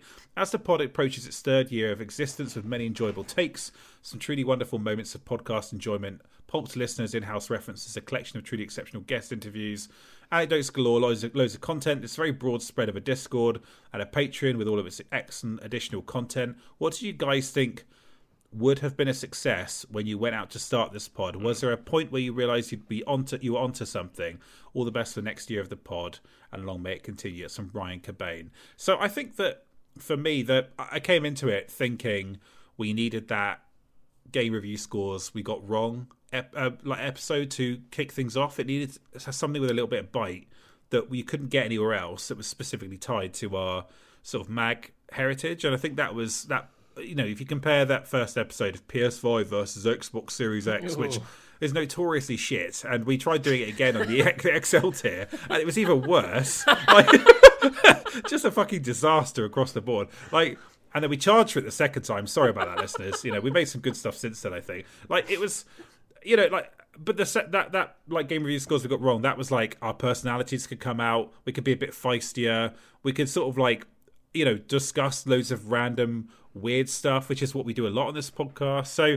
That felt like the one to me, but you know the fact that it's made us any money, that anyone cares, because as people are pointing out, this is like basically when this is going live. This is a week out from the third year anniversary, Matthew, of the podcast. Like that's, I- I just think it's amazing we have an audience. So I do treasure it, and because Matthew's pointed out, this is the most organically popular thing that either of us have ever made. So we're just keen to hold on to it, and not make it rubbish. Hence why we're taking a month off, so we can make sure it's good next year. But what about you, Matthew? Was there a point where you realised it was it was really clicking? No, I guess like there's there's certain people, certain peers who like if they're into it, I'm kind of like I I feel good about it. You know, there's I want the approval of certain people. Joe's a big uh, advocate for us.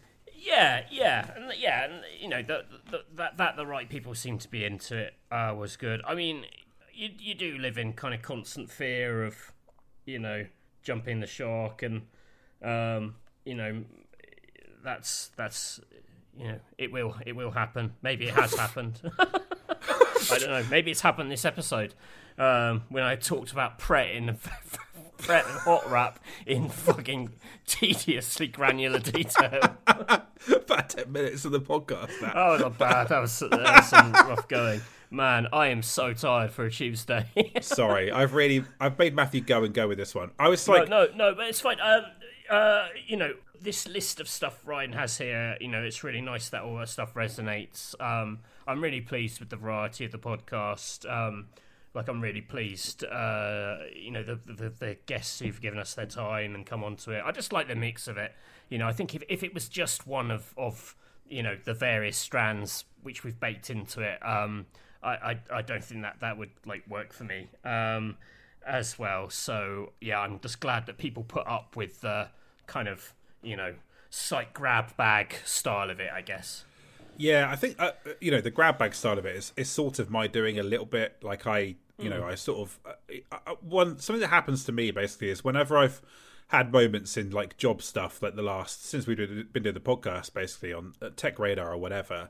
I've been like, okay, I can switch off my work brain doing things that are like more work oriented, and then my basically like creativity kicks in, and I'm like, what fun stuff can we do? And that having that as a thing to like just turn on the last few years has been so much fun because I don't work in games editorial anymore, but I love obviously I have big editorial instincts and that stuff stays with me. So I like this podcast to reflect that. I'd like to do some new episode formats next year as well. I mean Matthew talked a little bit about about some um, to mix it up. So yeah, like it's it's just been it's just been great fun to keep making. But if Matthew mm. wasn't into it, I'd stop doing it. But Matthew's enjoying it still too. So uh, yeah, it's all good really. Um, oh, how can I not enjoy it when I get to tell everyone my exciting plans to rob a bank with Sergeant Bao? Set people on fire. Great stuff. Okay, so this is a, in a similar vein, Matthew. I'll just read out this question as well. In a similar vein, as the podcast approaches its third year of existence with many enjoyable takes, etc., are there any white whales remaining, subjects you want to get into,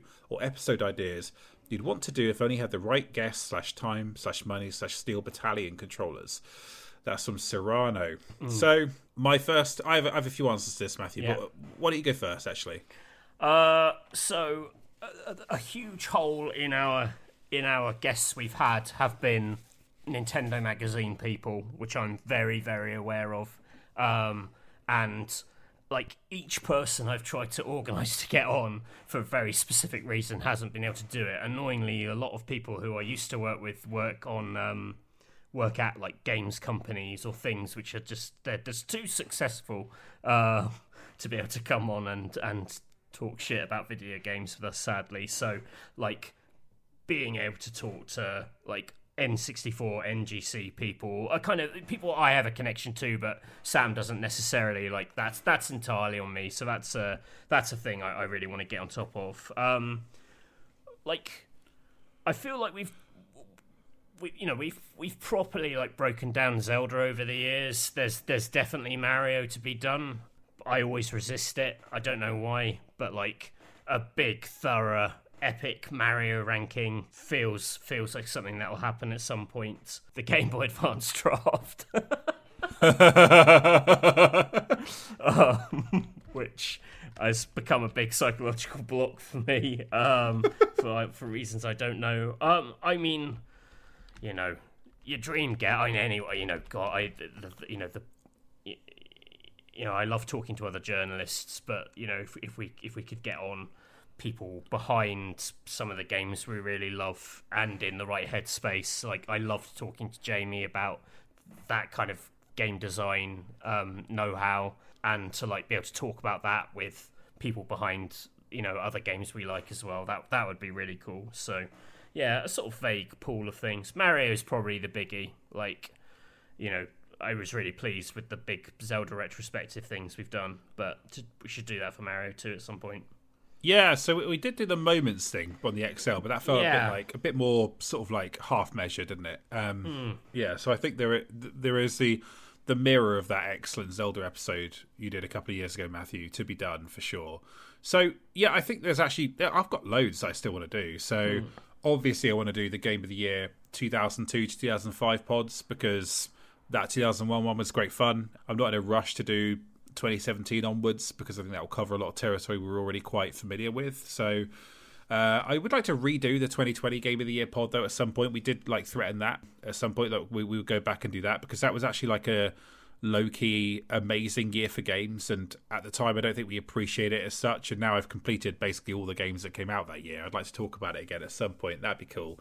I'd like to do a Red Dead episode when I've finished Red Dead Redemption 2 finally. That'd be nice. I'd like to do Two Giant Men replay GTA 4 um, because GTA 6 is, you know, obviously bubbling up, so there's probably more potential to do GTA stuff next year. So I'd also like to do San Andreas 20th anniversary episode. That'd be quite cool because that game is just singular, obviously with its sort of scale for the, the PS2. I'd like to do another episode on covers. Me and Matthew talked about that. Mm. Um, not done one of those for a long time, but I think that'd be fun to talk a bit more about our mag stuff. Uh, Dragon Age, I'd like to do because there's going to be a fourth one of those next year. There's going to be, um, there's also, uh, I'd like to do a Persona episode at some point, or maybe an Atlus mm. episode, maybe to tie into that uh, metaphor, ReFantazio, or whatever the fuck that game's called. That'd be cool. Or just one of the, um, or the Persona 3 remakes, something like that. I'd love to talk a bit about just their very particular identity that they have in the RPGs they make. Um, Matthew, as mentioned, Matthew mentions, GBA draft would be good. PS1 draft would be good as well. I'd like to have more Edge editors on the podcast. Obviously, Tony Mott is our white whale, really. We'd love to have him on, but we've never asked him, I don't think. But we should just ask him, really, because you know we've had uh, uh all the Edge editor episodes we've done have been fantastic. Um, so that'd be good. Would like to do. We've done obviously the MGS2 and MGS3 pods. Would like to do MGS1 and MGS4. Would like to play those and have raw impressions of those and discuss those with Matthew. If um, the FF7 Disc 1 pod goes well, obviously we'll do Disc 2 and 3. That'd be cool. Um, PS2 redraft, we've threatened that for a long time, um, but we've just never really tried to like gather the people for that one. But by the time we end up doing it, Matthew, it would have been three years since we did that original mm. episode. So uh, plenty of time to talk about the PS2 again. And I, I feel like we've refined refined that draft format so the first yeah. half's a lot better than it used to be, you know. So yeah.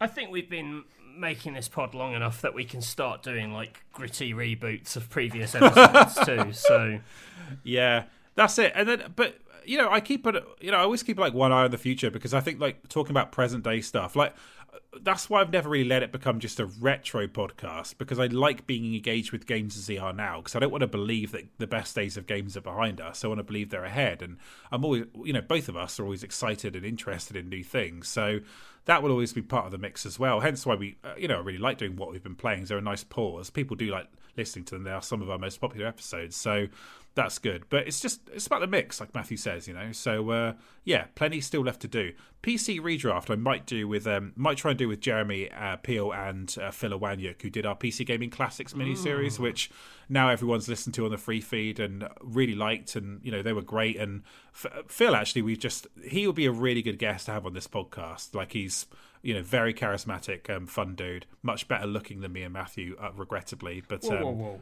whoa.